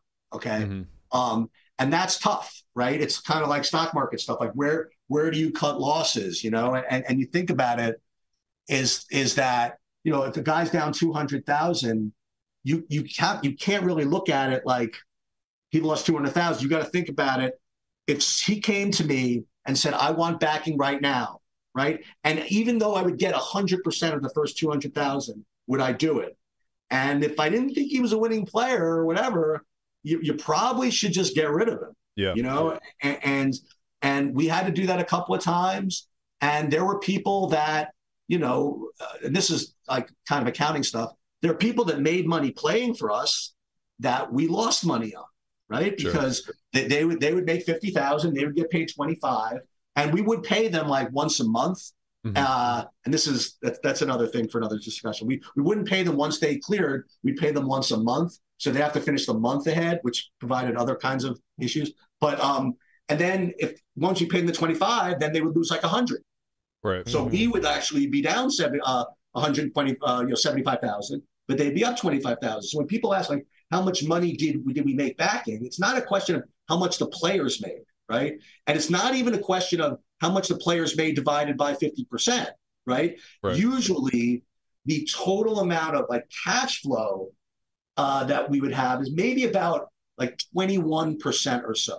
You know, like let's say the players made like a million dollars. We we as a net cash flow basis probably would have made about 200,000 of that. But then we'd have this kind of this this this this equity on the books, like this makeup on the books. Like like what what value does that have, right? What value is it? You know, Berkey, you're you're you're 50,000 in makeup. How do I value the ability to have 100% of Berkey's action over the next 50,000? I mean, that that's some value, right? I, I don't Yeah. know exactly exactly what it is. Yeah, yeah, yeah. I think that's really. Uh, I, I think that's the the the mind fuck that is this backing deal, right? When when you're cash flow positive, like you're saying, uh, you, you kind of just don't think about it, right? It's it's similar to owning an asset. It's just like like right now, I own a house that is uh, valued at you know X amount of dollars, but the the market is decreasing day over day, so my equity isn't the true uh, equity on the books. But I don't think about it because I don't I don't need the money right? And it's kind of the same thing with uh, having horses and makeup on the books and things of that nature. But when you start to go a little more flat, you need to start to consider these decisions, right? Because now you can kind of scale back or claw back uh, some of your profits by just simply backing fewer people or uh, taking on less risk for people who maybe break even, maybe losers. Uh, did you have protocols in place when it came to firing people? Like, was there a specific conversation that you usually had? Was there a number that was like kind of a benchmark where you started to check in? I, it's so fun. I, I, I'm, I'm, I, get- so much credit from like so many people. we had this, we had this like trigger point that was that we have this magic black box that if they made 31% of their ROI, you know, as, as a Fibonacci retracement of their most recent, this, this is when we're supposed to, to to pare back 37% of the equity or something like that. No, I mean like we just kind of said, dude, this guy's really sucking. We got to get rid of him. You know what I mean? Or or or sometimes we would say, you know, this guy made four is, is on forty percent right now. He just made a big hit. Let's give him fifty. Why? Mm-hmm. I don't know. You know, and and you know, it's funny. I don't want to switch switch gears too much, but but you know, I I didn't. You know, I, I intentionally didn't really want to chime in too much on like all the Robbie stuff, but I mean, I had I, I had my thoughts on it. I'm just yeah. in, in summary, I'm kind of a team Alex Jacob on this one. Okay, Okay. but but but nonetheless, um, one of the things that people were always asking as kind of like, but why didn't this? Why the piece of in this? And one thing that people were always asking was, well, unless they were cheating, why would Rip put, you know, what's her name, Robbie, in staked in this impossible game? Like this makes like no sense. And I thought about that, you know, like from a backer's perspective, you know, like, and if I went back and looked at some of the people I put in some of the shit that I put them in, Yeah. and someone would ask me to justify it, I would have no good reason, you know, other than to say, I don't know, it, seemed like the thing to do at the time, you know. Yeah. Like, You guys are guy field seemed players like at a heart. Good dude. I put one guy in the fifty thousand dollar horse tournament at World Mm. Series who'd probably be negative EV in in ten no limit, you know, what I mean, or whatever. You know, so, so so just. ju- ju- I don't remember why I did it. You know, we were we were running hot. You know, the guy asked nicely. I was in a good mood. I didn't see what was going on over there. Did I tell him yes? I guess so. He's got his ticket. You know, so so it's not it's there, there's not it's not always something to say that we everything was planned. You know, Yeah, it yeah. just some things just kind of work. Well, Awesome. there there is uh, one elephant in the room that we haven't really discussed that uh, I think is worth revisiting. We kind of touched on it on Friday, but how did Black Friday affect the the whole business, and how quickly thereafter did you guys absolve? Well, what I would like to say, and this is this this really might be true. Black Friday might have saved us millions of dollars. Um, if you want to know the truth, because the games were already getting really tough. Mhm. Okay, and keep something in mind. You know, when, when we when we back people, you know, we back them again based on whether we thought they could make money. You know, and, and the, the idea is that the poker players we backed. I mean, think about this conception. We didn't need them to be good. We needed them to be good enough, right?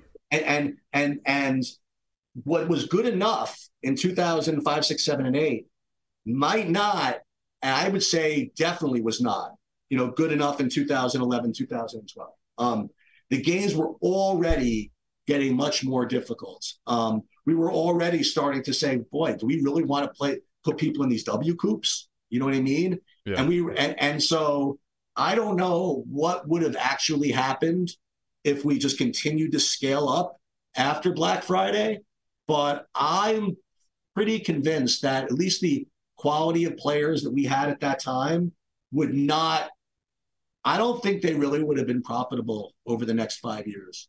Um, and again, I can never prove that. It was again just kind of kind of a feeling I had, and and um, so in a, in a really weird way, I think it might have saved us a lot of money. I mean, I think your instinct is probably true, right? Like, uh, I have a fairly good finger on the pulse of who you guys back throughout the years. And if we look at post Black Friday, I could name five to 10 guys that have been pretty successful that were with you. Uh, you know, the, the charters of the world and, um, you know, below above for a time thereafter. Uh, I'm sure you guys would have done fine. Cada is probably one of your biggest success stories, though. I don't know if he stayed with you after the main event win.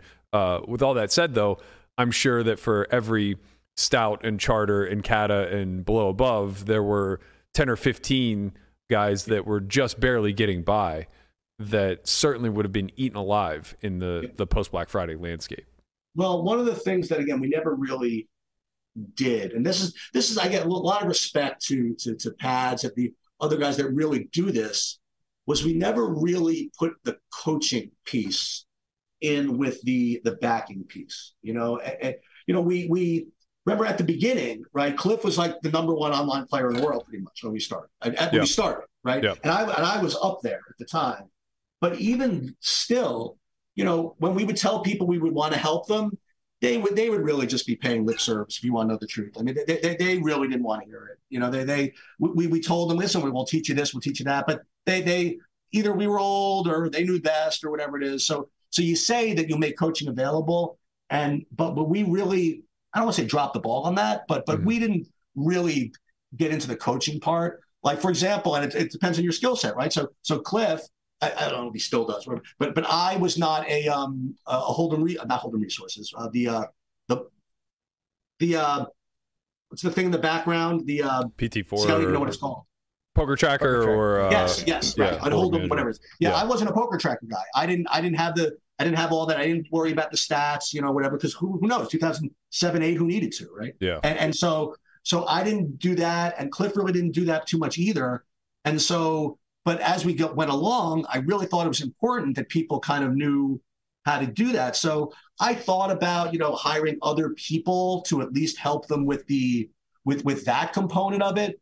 But that's one thing that we really didn't do much was at listen i'd like to say that if people asked we'd help them get better but at least from my perspective i i listen i gave them tools i gave them subscriptions to PokerXFactor i helped them when they asked me i don't know if i ever actually made anybody better and i don't know whether that's considered good or bad I, it really was just kind of giving them a platform to play and the confidence to do it Yeah, I mean, it probably just wasn't your your role or job at that time. But in today's landscape, where it's so much more competitive, it's just a Yeah. necessary evil. Uh, it's it's necessary for the students because they need more than just money now. A lot of them need money plus guidance, and it's necessary for the uh, the the investors because otherwise they just don't see a return. You know, uh, Well, well have- and, I don't want, listen. I don't want to get too much into the Brit into the Bryn stuff, right? Because Miss, I know Bryn a long time. He's from from around here. You want to, you know, and and, you know, I, I, didn't want to get involved in all the other all the nonsense, but but the, not call it nonsense, whatever. But th- there are some interesting points. Is that you know you have one guy's putting up money who expects um, you know people to do certain things and to you know to play a certain way or or to learn a certain thing, and you have other and you have the horses who want to make that that person happy because they're responsible for the money piece, you know, right. and so it's it's a weird thing, you know, where where the on the one hand, I want to say it as a backer, I say, listen, I'm not going to tell you how to play. You kind of do your own thing, you know. But then you have, you know, it's your money, and if you feel as though they should be doing a certain thing, do you owe it to yourself? Forget them. Do you owe it to yourself to? I don't want to say require them to do it, right? right. Mm-hmm. But but at least strongly encourage them to do it. It's it's it's it's it's very true. Yeah, I think well, I don't I don't want to touch on the Brent stuff. I have my own opinions. Uh, just you know, having known him for almost two decades and everything that was going on in the in the shadows, I guess. Yeah. Um, online's just you know it, it's it's a sketchy place. I'll, I'll just leave it at that. Uh, when Black Friday happened, how did you guys navigate the frozen funds? How much of your liquidity was like locked up? Uh, you know, I know you guys were more of a stars team than full tilt, so you got fortunate in that regard. But uh, what did you do about the frozen funds, and did the onus fall on the horses or on you? Yeah, I don't know why you thought we didn't have enough on full tilt. well, I am sure you had plenty, but we're pretty heavy on full tilt and, and, and on UB as well, by the yeah. way. Um, and uh, the, the the day before I think UB went down, I, I sold somebody. I bought like a hundred thousand UB money for cash or something like that. Jesus. Like it's a, again, nobody accused me of really being smart. That's like one of the great myths of poker, you know. But, but that's that, that, that that's what happened. But it really wasn't like that big a deal. Like when it happened, you know, Clifford and I are like, what are we going to do? You know, it's like we're not going to yell and scream. You know, we we told the horses, listen, when you get the money back, you know, send it to us. You know, yeah. and that and that was, and I don't think that anybody, you know, I don't remember. I, I really maybe one person screwed us, but it was listen, we didn't keep balances that big anyway. Yeah. So it was only maybe a couple of thousand dollars. Sure. It was just, you know, just it, it's you know the thing what what the what do, what do you guys learn in Catholic school whatever the things you can control the things you can't control whatever it is I mean there was really nothing we could do you know so we yeah. just waited we just waited to get paid just like everybody else yeah that's fair um uh, coming out of uh the the the whole pre Black Friday post Black Friday era you guys really did spawn the careers of a lot of OGs, so to speak, and, and guys that are still around. The one that sticks out the most to me, uh, obviously, Cada was the, the the crowning achievement, winning the main event. But the one who sticks out the most to me as having the tightest relationship with you guys, and maybe a lot of our audience isn't familiar with him, is Kevin Saul below above. Uh, for the better part of a decade, this guy just tortured online uh, tournaments. I mean, he was he was just one of the best. He was laggy before laggy was a cool thing to do. He was kind of the uh, the American version of Moorman, so to speak. How did that relationship form? Were you guys as close as it appeared? And uh, you know, what kind of set him apart, in your opinion, from from your other horses? Yeah, I mean, it's it's listen, I, I listen, I like I like Joe Cada, whatever it is, but you know, like Joe is not really like the typical, you know, uh, horse that we had. He only played for really only played for us for a little while. Mm-hmm. You know, the, the, guys I really remember more, you know, the people like below that they're whatever. And I, and, and I, um, and I back below, like before Cliff and I even met, I think, um, you know, we, we, uh, and I think that's how Cliff and I finally got together in backing was I said, "How you want to come along? You know, I have below above among other people, whatever it is." So, so Kevin is just, you know, he was just there, you know, right back in the party poker, poker stars days or whatever it is. And, and he always, you know, he was, he was always a really, really good player, always very laggy, and he was really, really loyal. He was, you know, he he helped us. I don't want to say vet like players and stuff, but he would he would come to us sometimes and say, "This guy's this guy's playing bad." You know, he didn't want to be a snitch or anything like right, that, you know, yeah. whatever. But but he was like upper management, sort of. Sort of, you know. Uh, but but he was, you know, he, listen, uh, he's one of the guys. I mean, I root for everybody, obviously, but but but he's one of the like you said, one of the original guys that I kind of root for. Yeah. Yeah. So I, I have a, I, I actually do have one story I want to tell, which is this is a please. this is a story I've never told. I won't say publicly, but to, to this big audience. Now, when I say this, I'm going to tell you in advance that you're literally not going to believe. I can't Okay. wait. and nobody in this chat is going to believe it. But all I can tell you is a hundred percent true. Okay. So, of all of the successes that Team Sheets Bax has, this is a hundred percent true. Bax in my office, right here in Syosset, literally invented the word bink. That is a true statement as applied to winning something, Hmm. cashing something. And I dare you to find any reference of the word bink to used in that way prior to 2005 to disprove that. And the way it all came about was now this is going way back, but during the party poker days, when someone would go all, all in in party poker, there'd be a whole stack of chips that would go from the bottom all the way to the top. It would kind of like accelerate like that to go all in. And at the end of that, they would make a sound that would go bink, bink, just like that. Can't confirm. So whenever we would go all in, especially on party poker, he would say bink.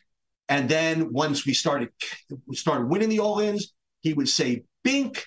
And one thing led to another. And literally the word bink was created by Cliff Johnny Backs Josephy. And that is hundred percent true. That's incredible. I believe that. I do too. I also believe is- that uh, um, I'm very confident in this. I also believe that he invented whining it in, uh, as far as bemoaning his bad luck until he just finally won something massive.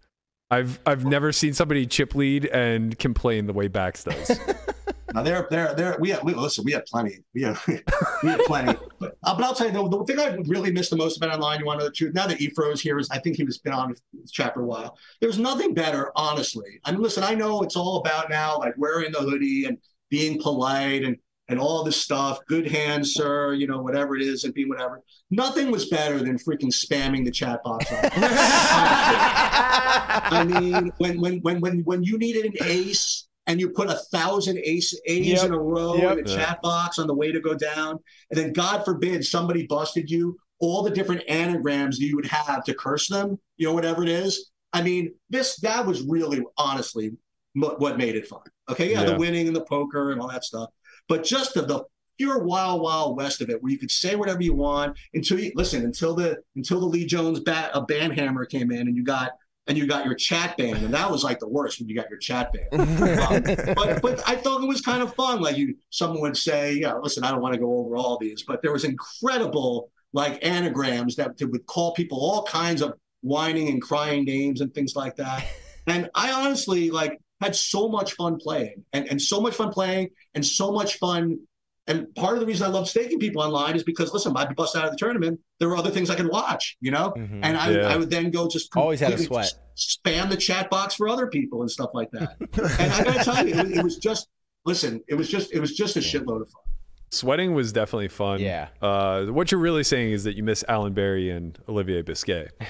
Well, you know, let me tell you something. though, that Olivier Busquet, he, he probably doesn't have the nicest thing to say about me. I was a I was a terrible I was a terrible arbiter in a dispute between him and other people. Um, it was it was totally my fault. Most most things are, are actually my fault. Um, starting with everything that goes goes on my house. hindsight. yeah, something goes on in my house. eh, Everything's always my fault. I just kind of learned that way. But but I, I was had you know I, I that was that was pretty bad. But uh, Allen Bari, I want to shout out to Allen Bari. So Allen Bari, I went to his establishment the last couple of years a couple of times. He runs this great place called Hudson, Hudson Table, Table, which is Yep. Both in Hoboken, actually in Philly and Brooklyn. It's kind of like a kind of an upscale cooking class. He was always into that um, back back in the day, and he's really developed a really really nice business. It's really uh, it- it's a it's, it's a it was an awesome time both times I went. Yeah, he's he's one of my favorite people. Uh, good friends with Allen. Uh, looking forward to actually having him on at some point. But um, in case you were wondering if uh, if there is still a realm where spamming the chat box still exists, it's, in my this- text it's in this- messages. it's in this chat right here. Maybe a little bit. Uh, no, it's in my text exchanges with Allen. He'll just tell me how shit I am 24 7. Nobody watches more poker content than Allen Bari. Like, the day he left was the day he started consuming everything, which Went from a player to a fan. Yeah, which is quite fascinating, but uh, never has a single nice thing to say. Uh, it's it's really remarkable. I get told to die in a grease fire on the weekly. and that's why we love Allen. I fucking that's love why this we guy. love him. Angry Allen. Yeah. Well, you you brought up Olivier. I'll give you one Olivier thing. So so he played as as uh, Adonis something or other on Poker Stars. Yeah. Every once in a while, I would I would play heads up. You know, not cash, but just heads up sit and goes. Mm. And I think that if you have, you know, I, I don't know what a good ROI is for heads up sit and goes. I'd imagine if you're ten percent, that's pretty big. Yeah. I imagine. Yeah. I, I swear, I think that I played him twenty times. I may have won one. Sure. Okay, it, it's it's when you play like guys that are real, and maybe love to talk about poker too with you, with you because I, especially with cash and, and and the way things are now. Yeah. When you play someone who's that much better than you at something, it's almost like you do you play chess, uh, Matt or no? I, I don't actually. Okay, so if a good chess player can kind of appreciate this, when you're playing like a grandmaster, somebody really good, it feels as though like the table is like kind of tipped and all the pieces are just kind of like falling at you. Yeah, and you're yeah. like defending against like all of them. And when you're playing someone who's really, really good at poker and really, really good at heads up, that's the way you just kind of feel is that just you're just kind of at a slope and everything's kind of just just playing at you. You know, I, listen, I don't really play that much anymore. I played listen, I played like everybody did, you know, during COVID, right? Mhm. And I played ACR and I played, you know, whatever it is. But listen, when I when I watch you guys analyze poker, forget and and, and Doug and listen, Doug, Doug, Doug and Landon, these guys are all guys that were that started playing after I stopped. Right. Yeah. So Yeah, so. I have no idea what these people they don't know who I am, right? Whatever Right. it is. And when I hear, like when I first heard hear Doug like kind of talk about hands, you know how I, I think ah, this is bullshit. It's he's talking about it after the fact, and he's making up all these things that he could have, should have analyzed along the way. Now knowing the results and this, that, and the other thing, just just like whatever. And and then I like hear like when preparing for this, I watch you and Landon, I guess, uh, talking about poker hands and cash games. I have to tell you, you know, the the the level of analysis and the level of I don't know whether it's from solvers or whatever it is. It's just really, really next level. I mean, the fact that not to like overhype you or whatever, the fact that you're able to get survive, like thrive through poker wise, through all these different, all these different shifts in the way people play is kind of is kind of amazing. Um, so uh, listen, you you keep whatever you're doing up as far as poker goes. I certainly wouldn't be able to play in this type of environment.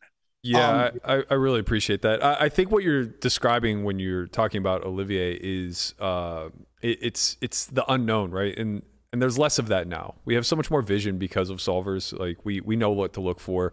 Um, I saw it as like my exit. Like I thought for sure I was done when solvers really became to the forefront because uh, you know my background is in computer science, and you you just spend a lot of time building logical frameworks, and that's kind of how your mind begins to work. So even though I did have this big creative side to me, I, I often operated under these boundaries of like, you know, logic and, and trying to follow some sort of line of thinking that uh, mathematically made some sort of sense. So when solvers came to be, a lot of the things that I kind of just observed within the game that I thought were important to pay attention to came to the forefront. Things like blockers, like so paying attention to specific suits, paying attention to uh, how your hand interacted with the top card versus like the the middle and bottom card, uh, things of that nature. And I was just like, okay, well, I'm fucking done because this is what my edge was, and now it's becoming common knowledge.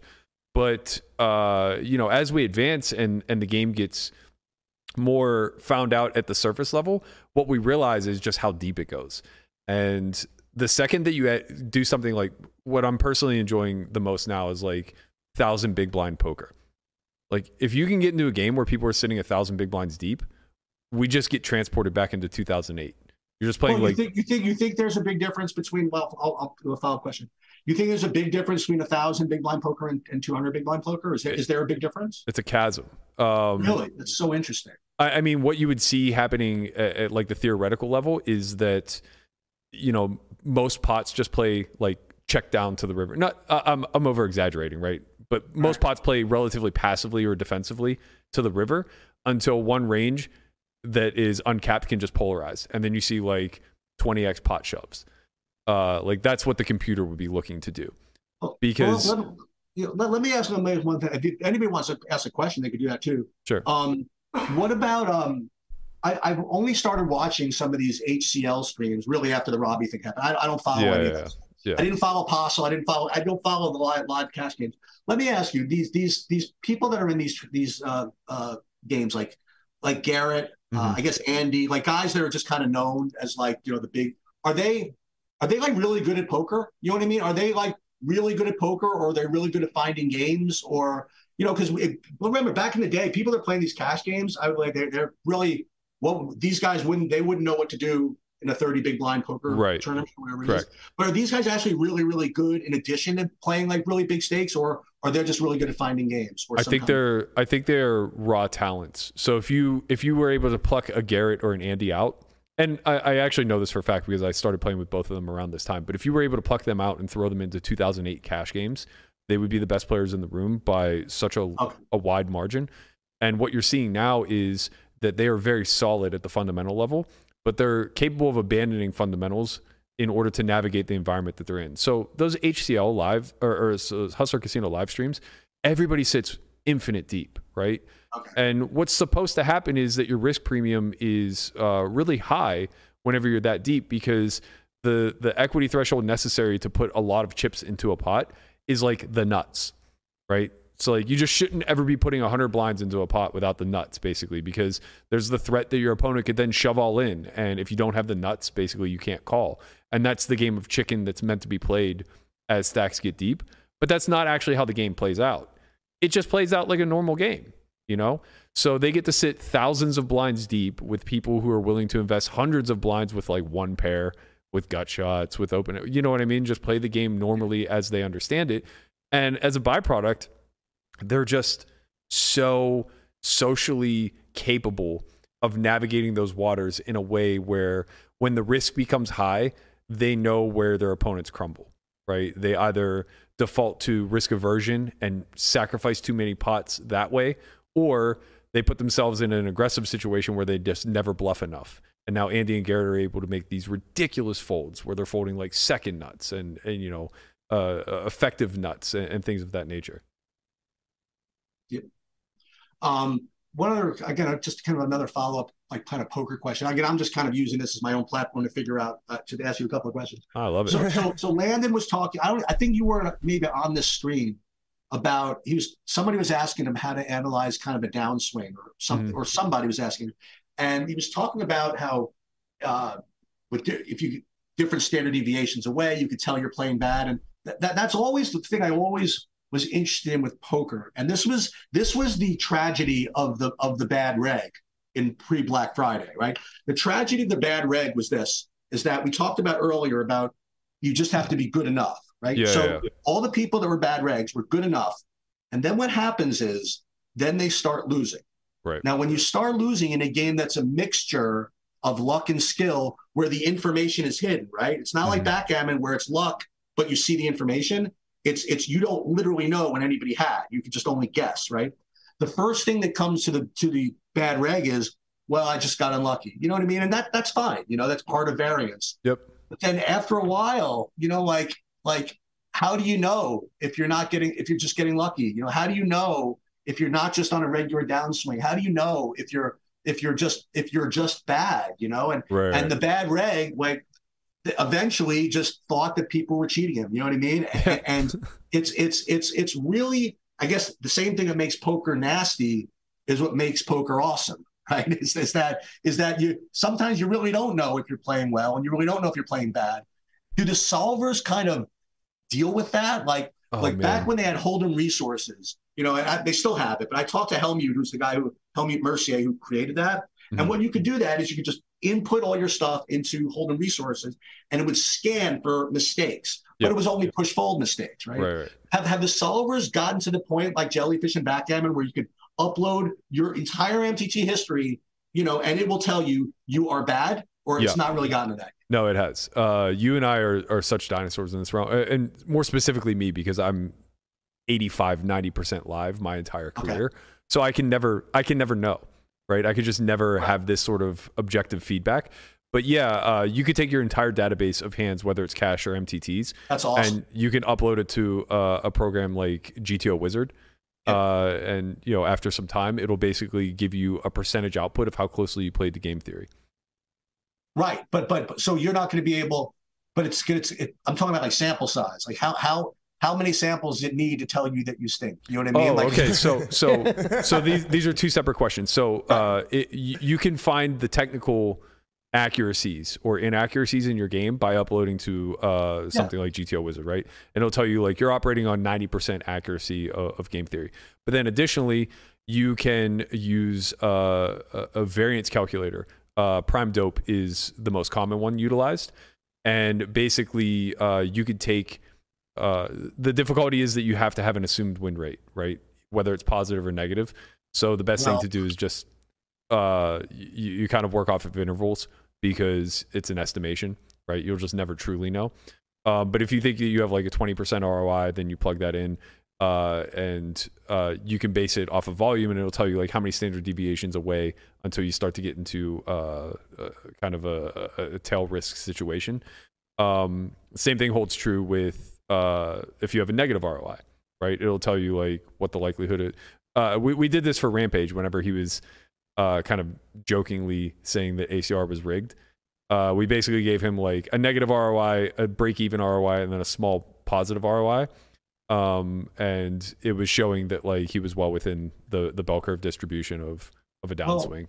Well, let me let me let me put it to you another way. So I always said that the, the, there were two Nobel prizes that you could give out in the in the backing world. Okay, for backing analysis. Okay, Yep. and they're they're related. The first Nobel Prize goes to the person who answers this question: Is how many MTTs does a player have to play to have a reasonable estimation of what his true ROI is? Okay, that is that is Nobel Prize number one, and you normalize for for 10, 10 you know 10 rebuy versus 100 rebuy whatever Yeah. how many of those and then question 1b is that given that like you said given that roi how many mtts does that person have to play to have an x percent chance of being within x standard deviations Right. of that win rate and, So- and if you can figure those two things out then you're on. The second one is figured out. That's Okay. what the prime dope calculator does. that's what i figured the first one is the is the problem because it, it's impossible for us to know right like we're, we're always going to be operating on some level of of error when it comes Yep. to estimating win rates but um, what we do have available to us is 20 years of data so we know what's achievable we know what the floor and the ceiling of win rates at least are um, you know as far as like mtts go uh, and and we've kind of seen the shift when you and i were playing online pre black friday it was possible to have ROIs in the hundreds for sure. look at look at that thing that is solve for solve for something what is that Uh, this is this is the prime dope calculator. Uh, that, that looks dope to me it's uh it's insane. So uh, yeah, it only takes in four data points. It's uh, your win rate. The other thing that you have to estimate is what you think the uh, standard deviation is uh, in big blinds. But again, like this has been uh, pretty much standardized across the board, at least for online. Uh, we know that. I think they even have a chart of uh, like what the the uh, suggestions are. I think it's like 100 big blinds for full ring, or maybe it's 80 big blinds for full ring, 100 for six max, 125 or 30, something like that for for heads up. Um, so yeah, there's a lot of work that's being done here, but you'll never have the confidence that we all seek. And if you're a live player, you're drawing dead. Like Yep. you just have to be able to show up Oh. every day and observe. Well, that's well, that's well, that's the, the question, right? So I, I really even finished my point about online versus live, right? Back in the day, online was considered easier than live, but obviously now it's, um, you know, obviously Yeah. the, the live, uh, live is easier. But when people would want to play live versus online, there's still that problem of, of sample size, right? Right. So so so when you even cash games, what do- what do they what do they deal live now? What 35 hands an hour, or whatever it used Yeah, to be? Yeah, I mean, give or take. and and online it's it's infinite right so so so what type of edge do you really need to have live versus online to make up for those for those added samples because remember remember maybe you think about this because look you're you're getting what are you're in your 30s now i mean 40. I mean, I'm in my 50s now, so I think about Yeah. things a little differently. Another way to think about samples is is is time. You know, like if you want to if you want to win money over poker, even if you have an edge, it's going to yes require a lot of hands, but that means a lot of time. And Mhm. as you get older, you think about limited time. And what what online did was was able to collapse time, right? You Correct. you could collapse 35 hands an hour into 150 times 16, right? Times Mhm. 16 tables. So and that that becomes an interesting question is how soft do the games have to be live to draw you away from a tiny edge online? Yeah, that's that's uh that's the age old debate, right? And I think that it just comes down to two different character types because the, the fact is the win rates available live are massive. Just just exponentially larger than online, but the volume you can put in online is exponentially larger. So it's like would you rather have a 5% edge putting in 100x volume or would you rather have uh you know 20x edge putting in 120th the volume? Um Oh, Or- or hashtag 100th poker dope. I mean, let poker dope crunch it. You know, Yeah. Uh, Well, it's also like how you enjoy spending your time too, right? Like for me, sitting eight hours at a table live is a pleasant experience. oh, And- gotta be kidding. I love it. I, I love the social aspect of it. to me, it's a it's a it's a mono mono game. It's not. I don't see anything as volume, and I never have. I've never been a volume junkie. It's why I don't think I gravitated towards online. I see every hand as its own battle, and uh, you know I have my objectives there. Uh, with online, it's just like it's all coming at you so fast, and everything's so systematic, and you're just trying to basically eke out whatever predetermined edge it is that you have. Uh, it's not for me, man. I, I would I would like to tell you the last time I played live, and and I will I That shan't be going, 10K? I shall not be going back to I will not be going back to Borgata Yeah. uh, uh, because of this Okay. because of the way it's happened. So I was in a tournament like oh a while ago now, uh, six seven years ago something Mhm. like that, and it was a s- stupid like it was an evening tournament. It busted out something or other, whatever. And I was sitting, and and and there was this dude to my right who was just had tattoos, like just kind of like a musclehead guy who was just being very aggressive, just being whatever, and and and just just slamming his hand on the table when he lost, whatever it is. Listen, he wasn't bothering me, even though the experience was was completely stupid, right? Yeah. So he was to my right, and he raised, and excuse me, someone else went all in for six big blinds. He flat called. I didn't think he had much to do that. I had six, seven of hearts, and I isolated all in. Okay.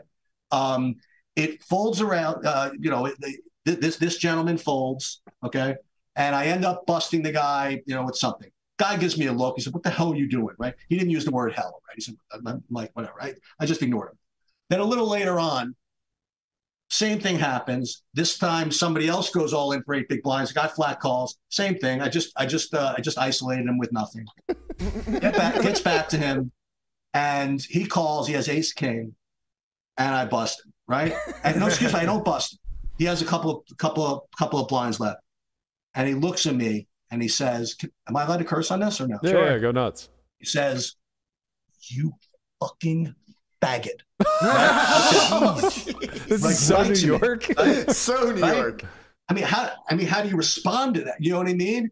You should have kissed him on the lips. Well, I, I was a little, I was a little better, right? I, I said, I said, I said, sir, whatever hand I choose to play and whoever I choose to have sex with is my own business. and, and, and the table laughed, but the sarcasm was a little lost on this gentleman Sure. and he like threw the chair down like that, right? Mhm.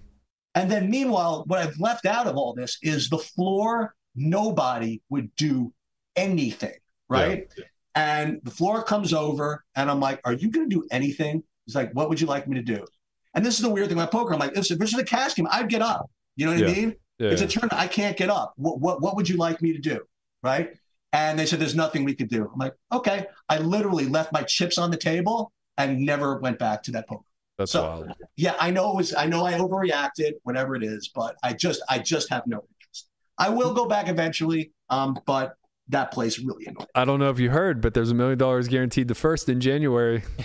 I will be in the Bahamas that week. Thank you very much. No, no, no. You're going to the Bahamas at the end of the month, no? Nope. And the funniest thing you say that is uh no, I'm going uh I have I have kids, they're all out of they're all out of college now. Oh, wow. my, my my vacation days are different. Okay. So you're not you're not going to Borgata. God bless you. I would love to dodge there, but I'm gonna I'm I'm a I'm a slave to the million dollar guarantee. uh, you're not going to PSPC at the end of the month. Where is that? The Bahamas. Oh, oh, you mean the tournament? Yeah, no. yeah. And the funny thing is, is the tournament was always like right around my birthday.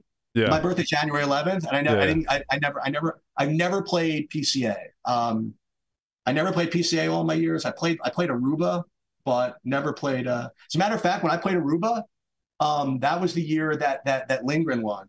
Oh, okay. and- yeah, yeah. and and one uh, spend spend forever on this, but whatever. We'll we'll do it anyway. So I won my seat from Aruba online. My son, who's now Probably 20 on UB. right. My son is twenty. then he was like three, not Mhm. even. He was like one, Yeah. and he was sta- he was on my lap, and we were three handed, and I had a million chips already, and they only paid two seats, so I was basically sitting out, letting these two kind of do whatever.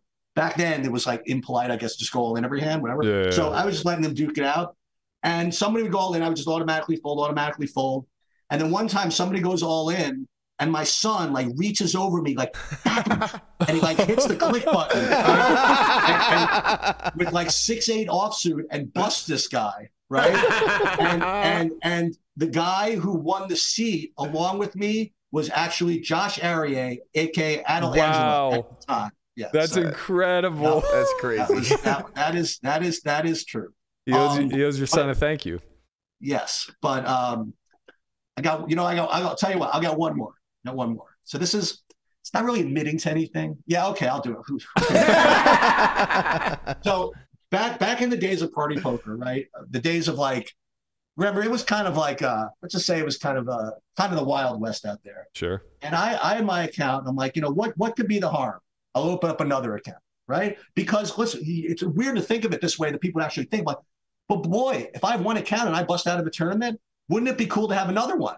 Right? Makes logical sense, right? Yeah. You, you don't think about that it's like in any way unethical at the time, right? Right. So I said yeah. I opened it up and I opened up under my son's name. And my son was two. Okay. my son was two. And after like a little, after like a couple of, even a couple of days, I'm like, you know, this this feels wrong, you know, whatever it is. So I had to go, I wanted to cancel the account. And he had kind of money, he I had money in the kid's account. So I got a hold of Party Poker's um uh, customer service, right? Mhm. They actually had a phone. And I said, listen, I was totally honest. Listen, my name is Eric Haber. My account Sheets World. Uh, the other this other account is listen, I feel really bad about this. I opened up an account under my son's name. You know, it's I know it's not right. Could just do me a favor. Could we just close the account and you know and, and transfer the money? I said, Well, I'm sorry, sir, but to um, you know, we need to speak to the to the owner of the account and make any changes. I said, Sure. yeah, okay, but you know he's he's won, right? So uh, I, I figured you know maybe you could just help me out here and you know just just close the account. He says, and they said, well, like I said, we have to speak to them. Like, well, you know what? He's won, so I don't really let him talk to strangers. If, you, know, you know what I'm saying, right? And they said, well, hold on. So so this is like a showdown at the OK Corral, right? So so they meet, speak to their manager. They said, well, according to the regulations to cancel an account, we need you to send over the driver's license of the account owner. And I said. Well, he's won, but you know what? His big wheel has one of those fake ones that come with it. You know what I mean? Like one of those things. If you want, I could kind of send that over if that if that'll help. And this went on for about 20 minutes before they finally conceded and closed his account. So I, that- that's- astonished that you won that uh, that battle there. I, I would assume they would have just kept the money and told you to you know, fuck you know what? They won. Listen, let's let. What, what did they say about uh, arguing on the internet? Right? Nobody Yeah. wins. Yeah, So yeah, believe that's true. Nobody wins those discussions. That is true. Uh, yeah, it was different time, different time back then. Uh, I remember I uh, my first full tilt account. I was Luckbox Eleven, and Nice. uh, after like a year, I hated the name, and John Jawanda was Luckbox something else. So I just like asked them to close my account, like that I was a problem gambler and I didn't want to be on there or anything else, whatever. And then like a month later, I just created another account, and they would they're like, okay, you're Berkey. Eleven now. Well, you know, you know where my um, I don't know if you follow this, but you know, on my uh, my Twitter account, you see that I have this kind of logo that's associated with kind of all of my Yeah, all of my stuff. You know, yeah, it looks like a hockey ma- mascot. Yeah. So what it is, it's the logo of the Linkoping uh, Hockey Club from, Oh, from? Linkoping, Sweden, right? um, but that that has has meaning. You know, like back in the early days of, of Poker Stars, there were you know when I was playing sit and goes, it seemed as though everybody that sucked out on me was from Linkoping. I don't know why it was. every one of them was from Linkoping. And so you know what? If that's what it takes to get lucky, I'm going to change my city to Linkoping. Sure. And, that- and you know what? You could do that. Change to say wherever you want, right? Yeah. So I so I was then Sheets Linkoping, right? It wasn't Sheets, Sheets Linkoping. And then finally, after like, you know, like six months of this, Lee Jones actually reached out to me and says, listen, you know, it's really important that people know that you know they're dealing with actual people from where they are. And I tried to bluff. I said, "You listen, I'm from a very private town. I don't want people to ever know where I'm from. You know, whatever." It's, well, then just put New York. I'm like, eh, Yeah. So, so Sheets Linkoping kind of became my. This kind of became my, you know, my my moniker like forever. Like all my stuff now has Linkoping on it. So you fast forward like a year a year later, I'm at the I'm at the WSOP. That's how long ago it was, right? That was at the WSOP. And I, I strike up a conversation with three or four people that were there. They said, "Oh, your sheets, this, this, this, this." And so after it, one of the guys comes up to me and says, "You know, you're gonna laugh, Eric." I'm like, "What?" He says, "The guy I was speaking to just now." He says, "You know what? That Sheets is such a nice guy, and you know what? He doesn't speak that bad English." really? Right? I'm like, what do you mean? It's like, seriously, his English is actually not that bad. I'm like, well, that's great. He, the guy actually did think I was from Sweden all these years. You know, I so- have to tell you, man, city and uh, country reads were real pre Black Friday. It was Yeah. like you're in a really tough spot. You're not sure. You're like flipping a coin in your head, and you scroll over and you see Belarusian. You're like, call, Yeah. like, call, call, show it to me, buddy. Like you, you get this one. Oh Sheets, man, quick question. Who is Yeah. your best horse? Well, how do you how do you how do you uh how do you gauge that? Um, well, Most- mo- monetarily, I guess. I mean, that's a silly question, right? I mean, you know, Well, obviously, we Cat. all we all know who the who the who the top, you know. better question: Who's the worst horse? Yeah. Um. uh, that that one I'm kind of sworn to secrecy. Sure. But, um, but you know what? You know what I do like. Listen, uh, well, the fact that it is, I, I like I like the horses that that I actually did enjoy speaking with, also on the side or whatever. Listen, like Efro, he's been in this chat. I mean, Efro and that whole crew, like Efro and and and and T Soprano and and and there's another guy from that whole crew. There's one guy we had in that in that crew that, that passed away actually. Um, anyway, um, but but uh, those guys were always, always really really smart. Huey, right? That was he didn't no Huey didn't die, sorry. but but Huey from uh, from the from the Magic days he played. That whole crew was really really cool. Below was obviously like uh, whatever. But I have to shout out, you know, none of this would have started in the first place without the original guys, and that was Brett Jungblood and and Scotty Fishman and and uh, and Dutch. You know, these are the three guys that I first started backing. That just started this whole thing. You know, The and, crew. and, and listen, I, and I put this out there, you know, many times how it actually got started. But I was actually playing a Poker Stars tournament online, and I got a call from the, the school that it was a snow day, and I had to pick my daughter up from school, and my wife was out. And I was in the middle of the Poker Stars tournament. I said, you know, I got to have someone take over for me. Ooh, I know, terrible. Someone take over for you. But but, I had to have someone take over for me. So the only guy I knew that played online was Phil Laak, actually. And I said, Phil, do you know anybody that can take over for me? He's like, yeah, have like Gank take over. I'm like, Gank, what the hell's a Gank? He's like, whatever, you know, just just have him take over for you. He's he's he's good, whatever. So I went and I came back, and Gank was was was doing his thing, you know, and, and I, I think we got fourth or something like that. And so Phil said to me, he said, "Listen, you know, he's part of that uh, that crew from that World Series of Poker episode with him and Dutch and, and Scotty Fishman. I know that Brett's looking for backing in the, uh, I think it was the, uh, the the the PCA at the time or something like that.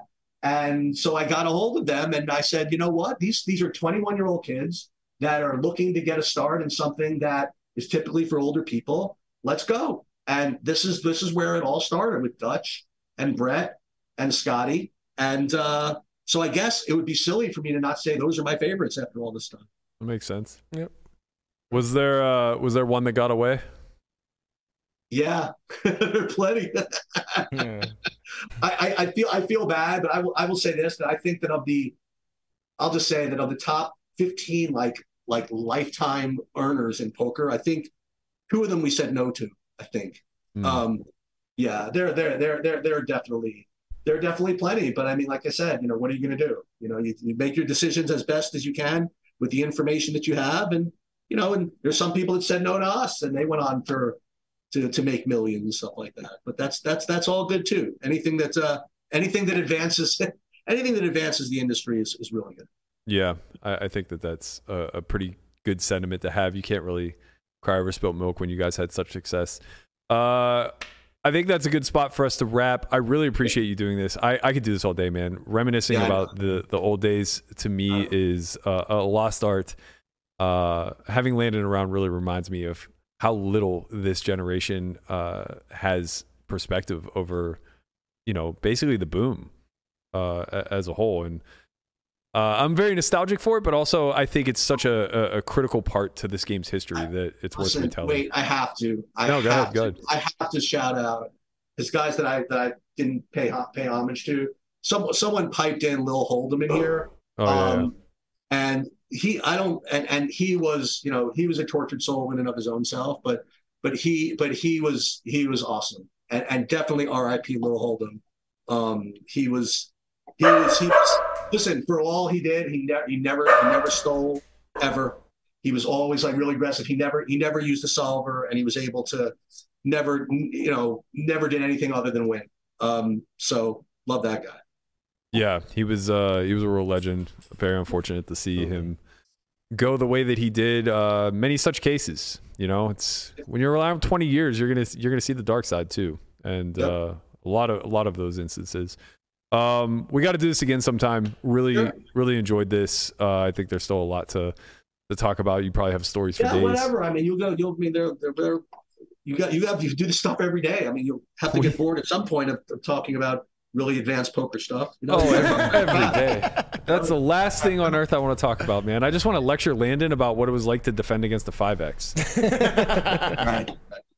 Uh, thank you I so thi- much. I, thi- I think I think I think USA is up one nothing. That's good news. Okay, that's that's great. That means that we'll have something to talk about in the upcoming Oh, days. let, let, me, let, me, let me let me just whatever. So so again, you know, the thing I'm doing now is daily fantasy sports. Yeah. And I have a site, True DFS, T R U E D F S, um, which I do with Bobby Fi, Bobby Firestone, who's really really good. It's my new my new little project that I'm working on. You know, I tell listen, I tell my son who's now 20.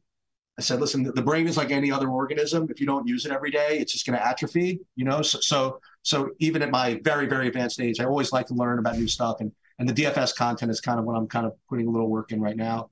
Um, I also have a sports betting app called Bettor Takes, B E T T O R T A K E S. I'm kind of part of. What that does is it um it analyzes your betting history to kind of identify biases and Oh, see awesome. if maybe you could learn from them or something like that. I don't know. We'll we'll That's see. really great. But just again, just stuff to keep me busy. both both of those sites are um, kind of information sites. Yep. Nice. Hey, Eric, as a fellow Long Islander, I have a quick question. Jets or Giants? Um, I'm a Giants fan. Okay. If, that, if that's what you mean. Yeah. Um, yeah, I mean, you know, this is what it is. It's giant. You know, they're, they're, they're different clusters, right? Giants, Yankees, Knicks, um, McDonald's, and Coke, as opposed to Mets, Jets, Pepsi. You know what I mean? And, and uh, Connor's over there with uh, his. I- he's I- a Jets and Pepsi fan. I like every, every team in New York, but I, I definitely take Pepsi over Coke. so, so question: Were you a Yankee fan, or are you a Yankee fan or Met fan? I'm a Yankee fan. I mean, I'm. So, a, here- I'm so a here's, the, here's the question. When the Red Sox were playing the oh, you probably weren't alive in 1986, but when the No. Red- when the Red was Sox were playing the Mets in 1986, who would you be rooting for? It would definitely be the Mets, and it wouldn't be a question. I was too. Yeah. It wouldn't be. I wouldn't even walk into. Bo- I wouldn't even go to Boston. Yeah. I mean, it's tough to root By for the your way, by the way, if you like sports, don't do DFS because it'll make you really just not care about sports anymore. I mean, daily fantasy sports, really, like you just don't even care who wins anymore. It's- are you are you playing traditional daily now, or are you in the uh, best ball streets? No, just DFS, just regular DFS, like all the sports, basketball, baseball, Yeah, League yeah. of Legends, all kinds of crazy. stuff. League of Legends. Dude, let me tell you something. I went to the League of Legends quarterfinals at Hulu Theater in this in Madison Square Garden Yeah. a couple couple of months ago. Just because again, I want to be able to experience everything that I've been on. I've been to a NASCAR event this year. I went to League of Legends. I went to tennis. uh, I went to MMA. How many people do you think were at both the League of Legends event and the MMA event? Uh, it's it's Probably got to be a very very Yeah, very small crossover there. One. That Venn diagram is pretty narrow. If you put NASCAR in there, it's only you. yeah, that that part's very true. Oh man, uh, I really enjoyed this. I look forward to doing it again. Thank you so much for everything you contributed to the community throughout the years. Uh, and thank you for being so candid in, in uh, this discussion. I know, I know that there's a lot of dicey areas for us to navigate from from days of yore, but uh, really enjoyable to go down these uh, old timey paths, so to speak. Um, Got to do this again. Appreciate you. Uh, anybody who wants to follow, uh, you're at Sheet Ponds on uh, Sheets, sheets, pones, S Sheets, Pones. You'll figure it out. Yeah. there it is. There it is in the lower third. Uh man, that's that's old internet speak for anybody who's too young to understand, but. I'm sure we get a lot of that. Uh gonna let you out on that on that note. Thank you so much, Sheets. Appreciate you. All right, later, guys. Thank you. But, uh, Bye. thanks. Thanks, man. That was great. You guys were very talkative. I was just listening, man. I all I wanted to do was I could listen to him talk for days. I mean, he's got he's got all the stories. We Could- honestly shouldn't even. Couldn't shut the Conrad's just walking off the set. Conrad thinks we're off the air right now. no, No. Conrad. We're not off. The- Jesus. Go back. Jesus Christ. All right, well I'm back now. Since since we're, let me put my headphones This on. guy has this guy has the balls. I'm sweating balls over here. It is hot as fucking here. Look at this.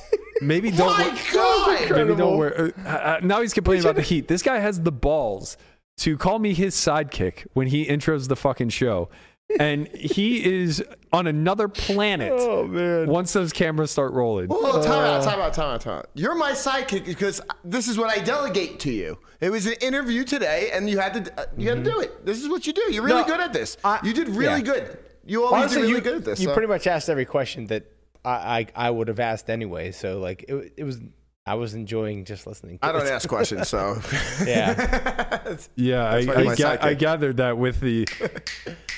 And then it's like Conrad, and he's like, "Oh, I got nothing." well, no, I went like this to say no. Never mind. You- Before you, got to communicate it to the middleman. Uh, I did. I was well. I mean, listen. My question Things are in wa- motion too fast. Yeah, my question. He went was- from wanting to have a question to not wanting to have a question in a matter of three seconds. because Yeah, he literally that's stated Conrad. immediately what it was. It was see- how many Yeah. people were the most you had in the main, mm-hmm. and then he immediately said it. So you, you knew you had a good question. That's that's how good it was. He anticipated. Imagine what, how great of a feeling would it be if you're like you're back on these people, and then you get to the main and you're just free rolling the main with Yeah. six Jesus. people. That's that's. he said it only happened a couple times, but like, w- w- what a great feeling that would be. It, it definitely would feel great. um, thank you guys so much for tuning in today. Uh, don't forget that we are still running a Black Friday sale for Solve for Why TV for the next 24 hours. So if you're interested in seeing eight seasons of Poker Out Loud, all of the adjoining On Second Thoughts, dozens upon dozens of courses, as well as masterminds galore, head over to solveforwhy.io. 50% 50% off your first three months. Use the sign up code Friday22. Uh, you also have a two week free trial that if you cancel prior to it expiring, you will not be charged. the code is set to end on December 1st, so I don't know how the system exactly works. Might if it's be going to end at- 12:01. it could be. Yeah, you might get all of tomorrow, but you might just get today. So get in there now and get that deal. I fucking love you, Brian. You're so good at that. Just. I, I just don't want man. them to miss out on the great deal. That's You all. can't have them miss out on the deal. Uh, reminder also that tomorrow we will be giving away a 12K package to the Wynn Don't miss out on that either. WPT WPT championship that's taking place on December 12th. All you have to do is subscribe and or become a member of our YouTube. Uh, members will get 10x luck factor, so you have a slightly better chance of winning that way. Follow our socials, Solve for Why TV and OnlyFriends Pod, as well as be present in the chat. Uh, the way we do the contest is we use Nightbot to uh, randomize all of the names that are in the chat, so you must be active in order to qualify. Best of luck to one of you win a 12k package just all the ev in the world thank you guys so much for tuning in i know that was a little bit of a longer one but i really enjoyed uh, getting sheets insight to what was going on uh, kind of behind the scenes of, of, of the backing world as we knew it pre black friday slightly post black friday as well as like all the live events uh, culminating in a wsop win with Cada very fascinating stuff i hope you guys enjoyed it we're going to be doing more of this coming uh, up in the future big one tomorrow uh, with the seat giveaway, and then Thursday and Friday uh, we'll get, kind of get back to normal. We'll see you guys 10 a.m. Pacific tomorrow. Peace. Later.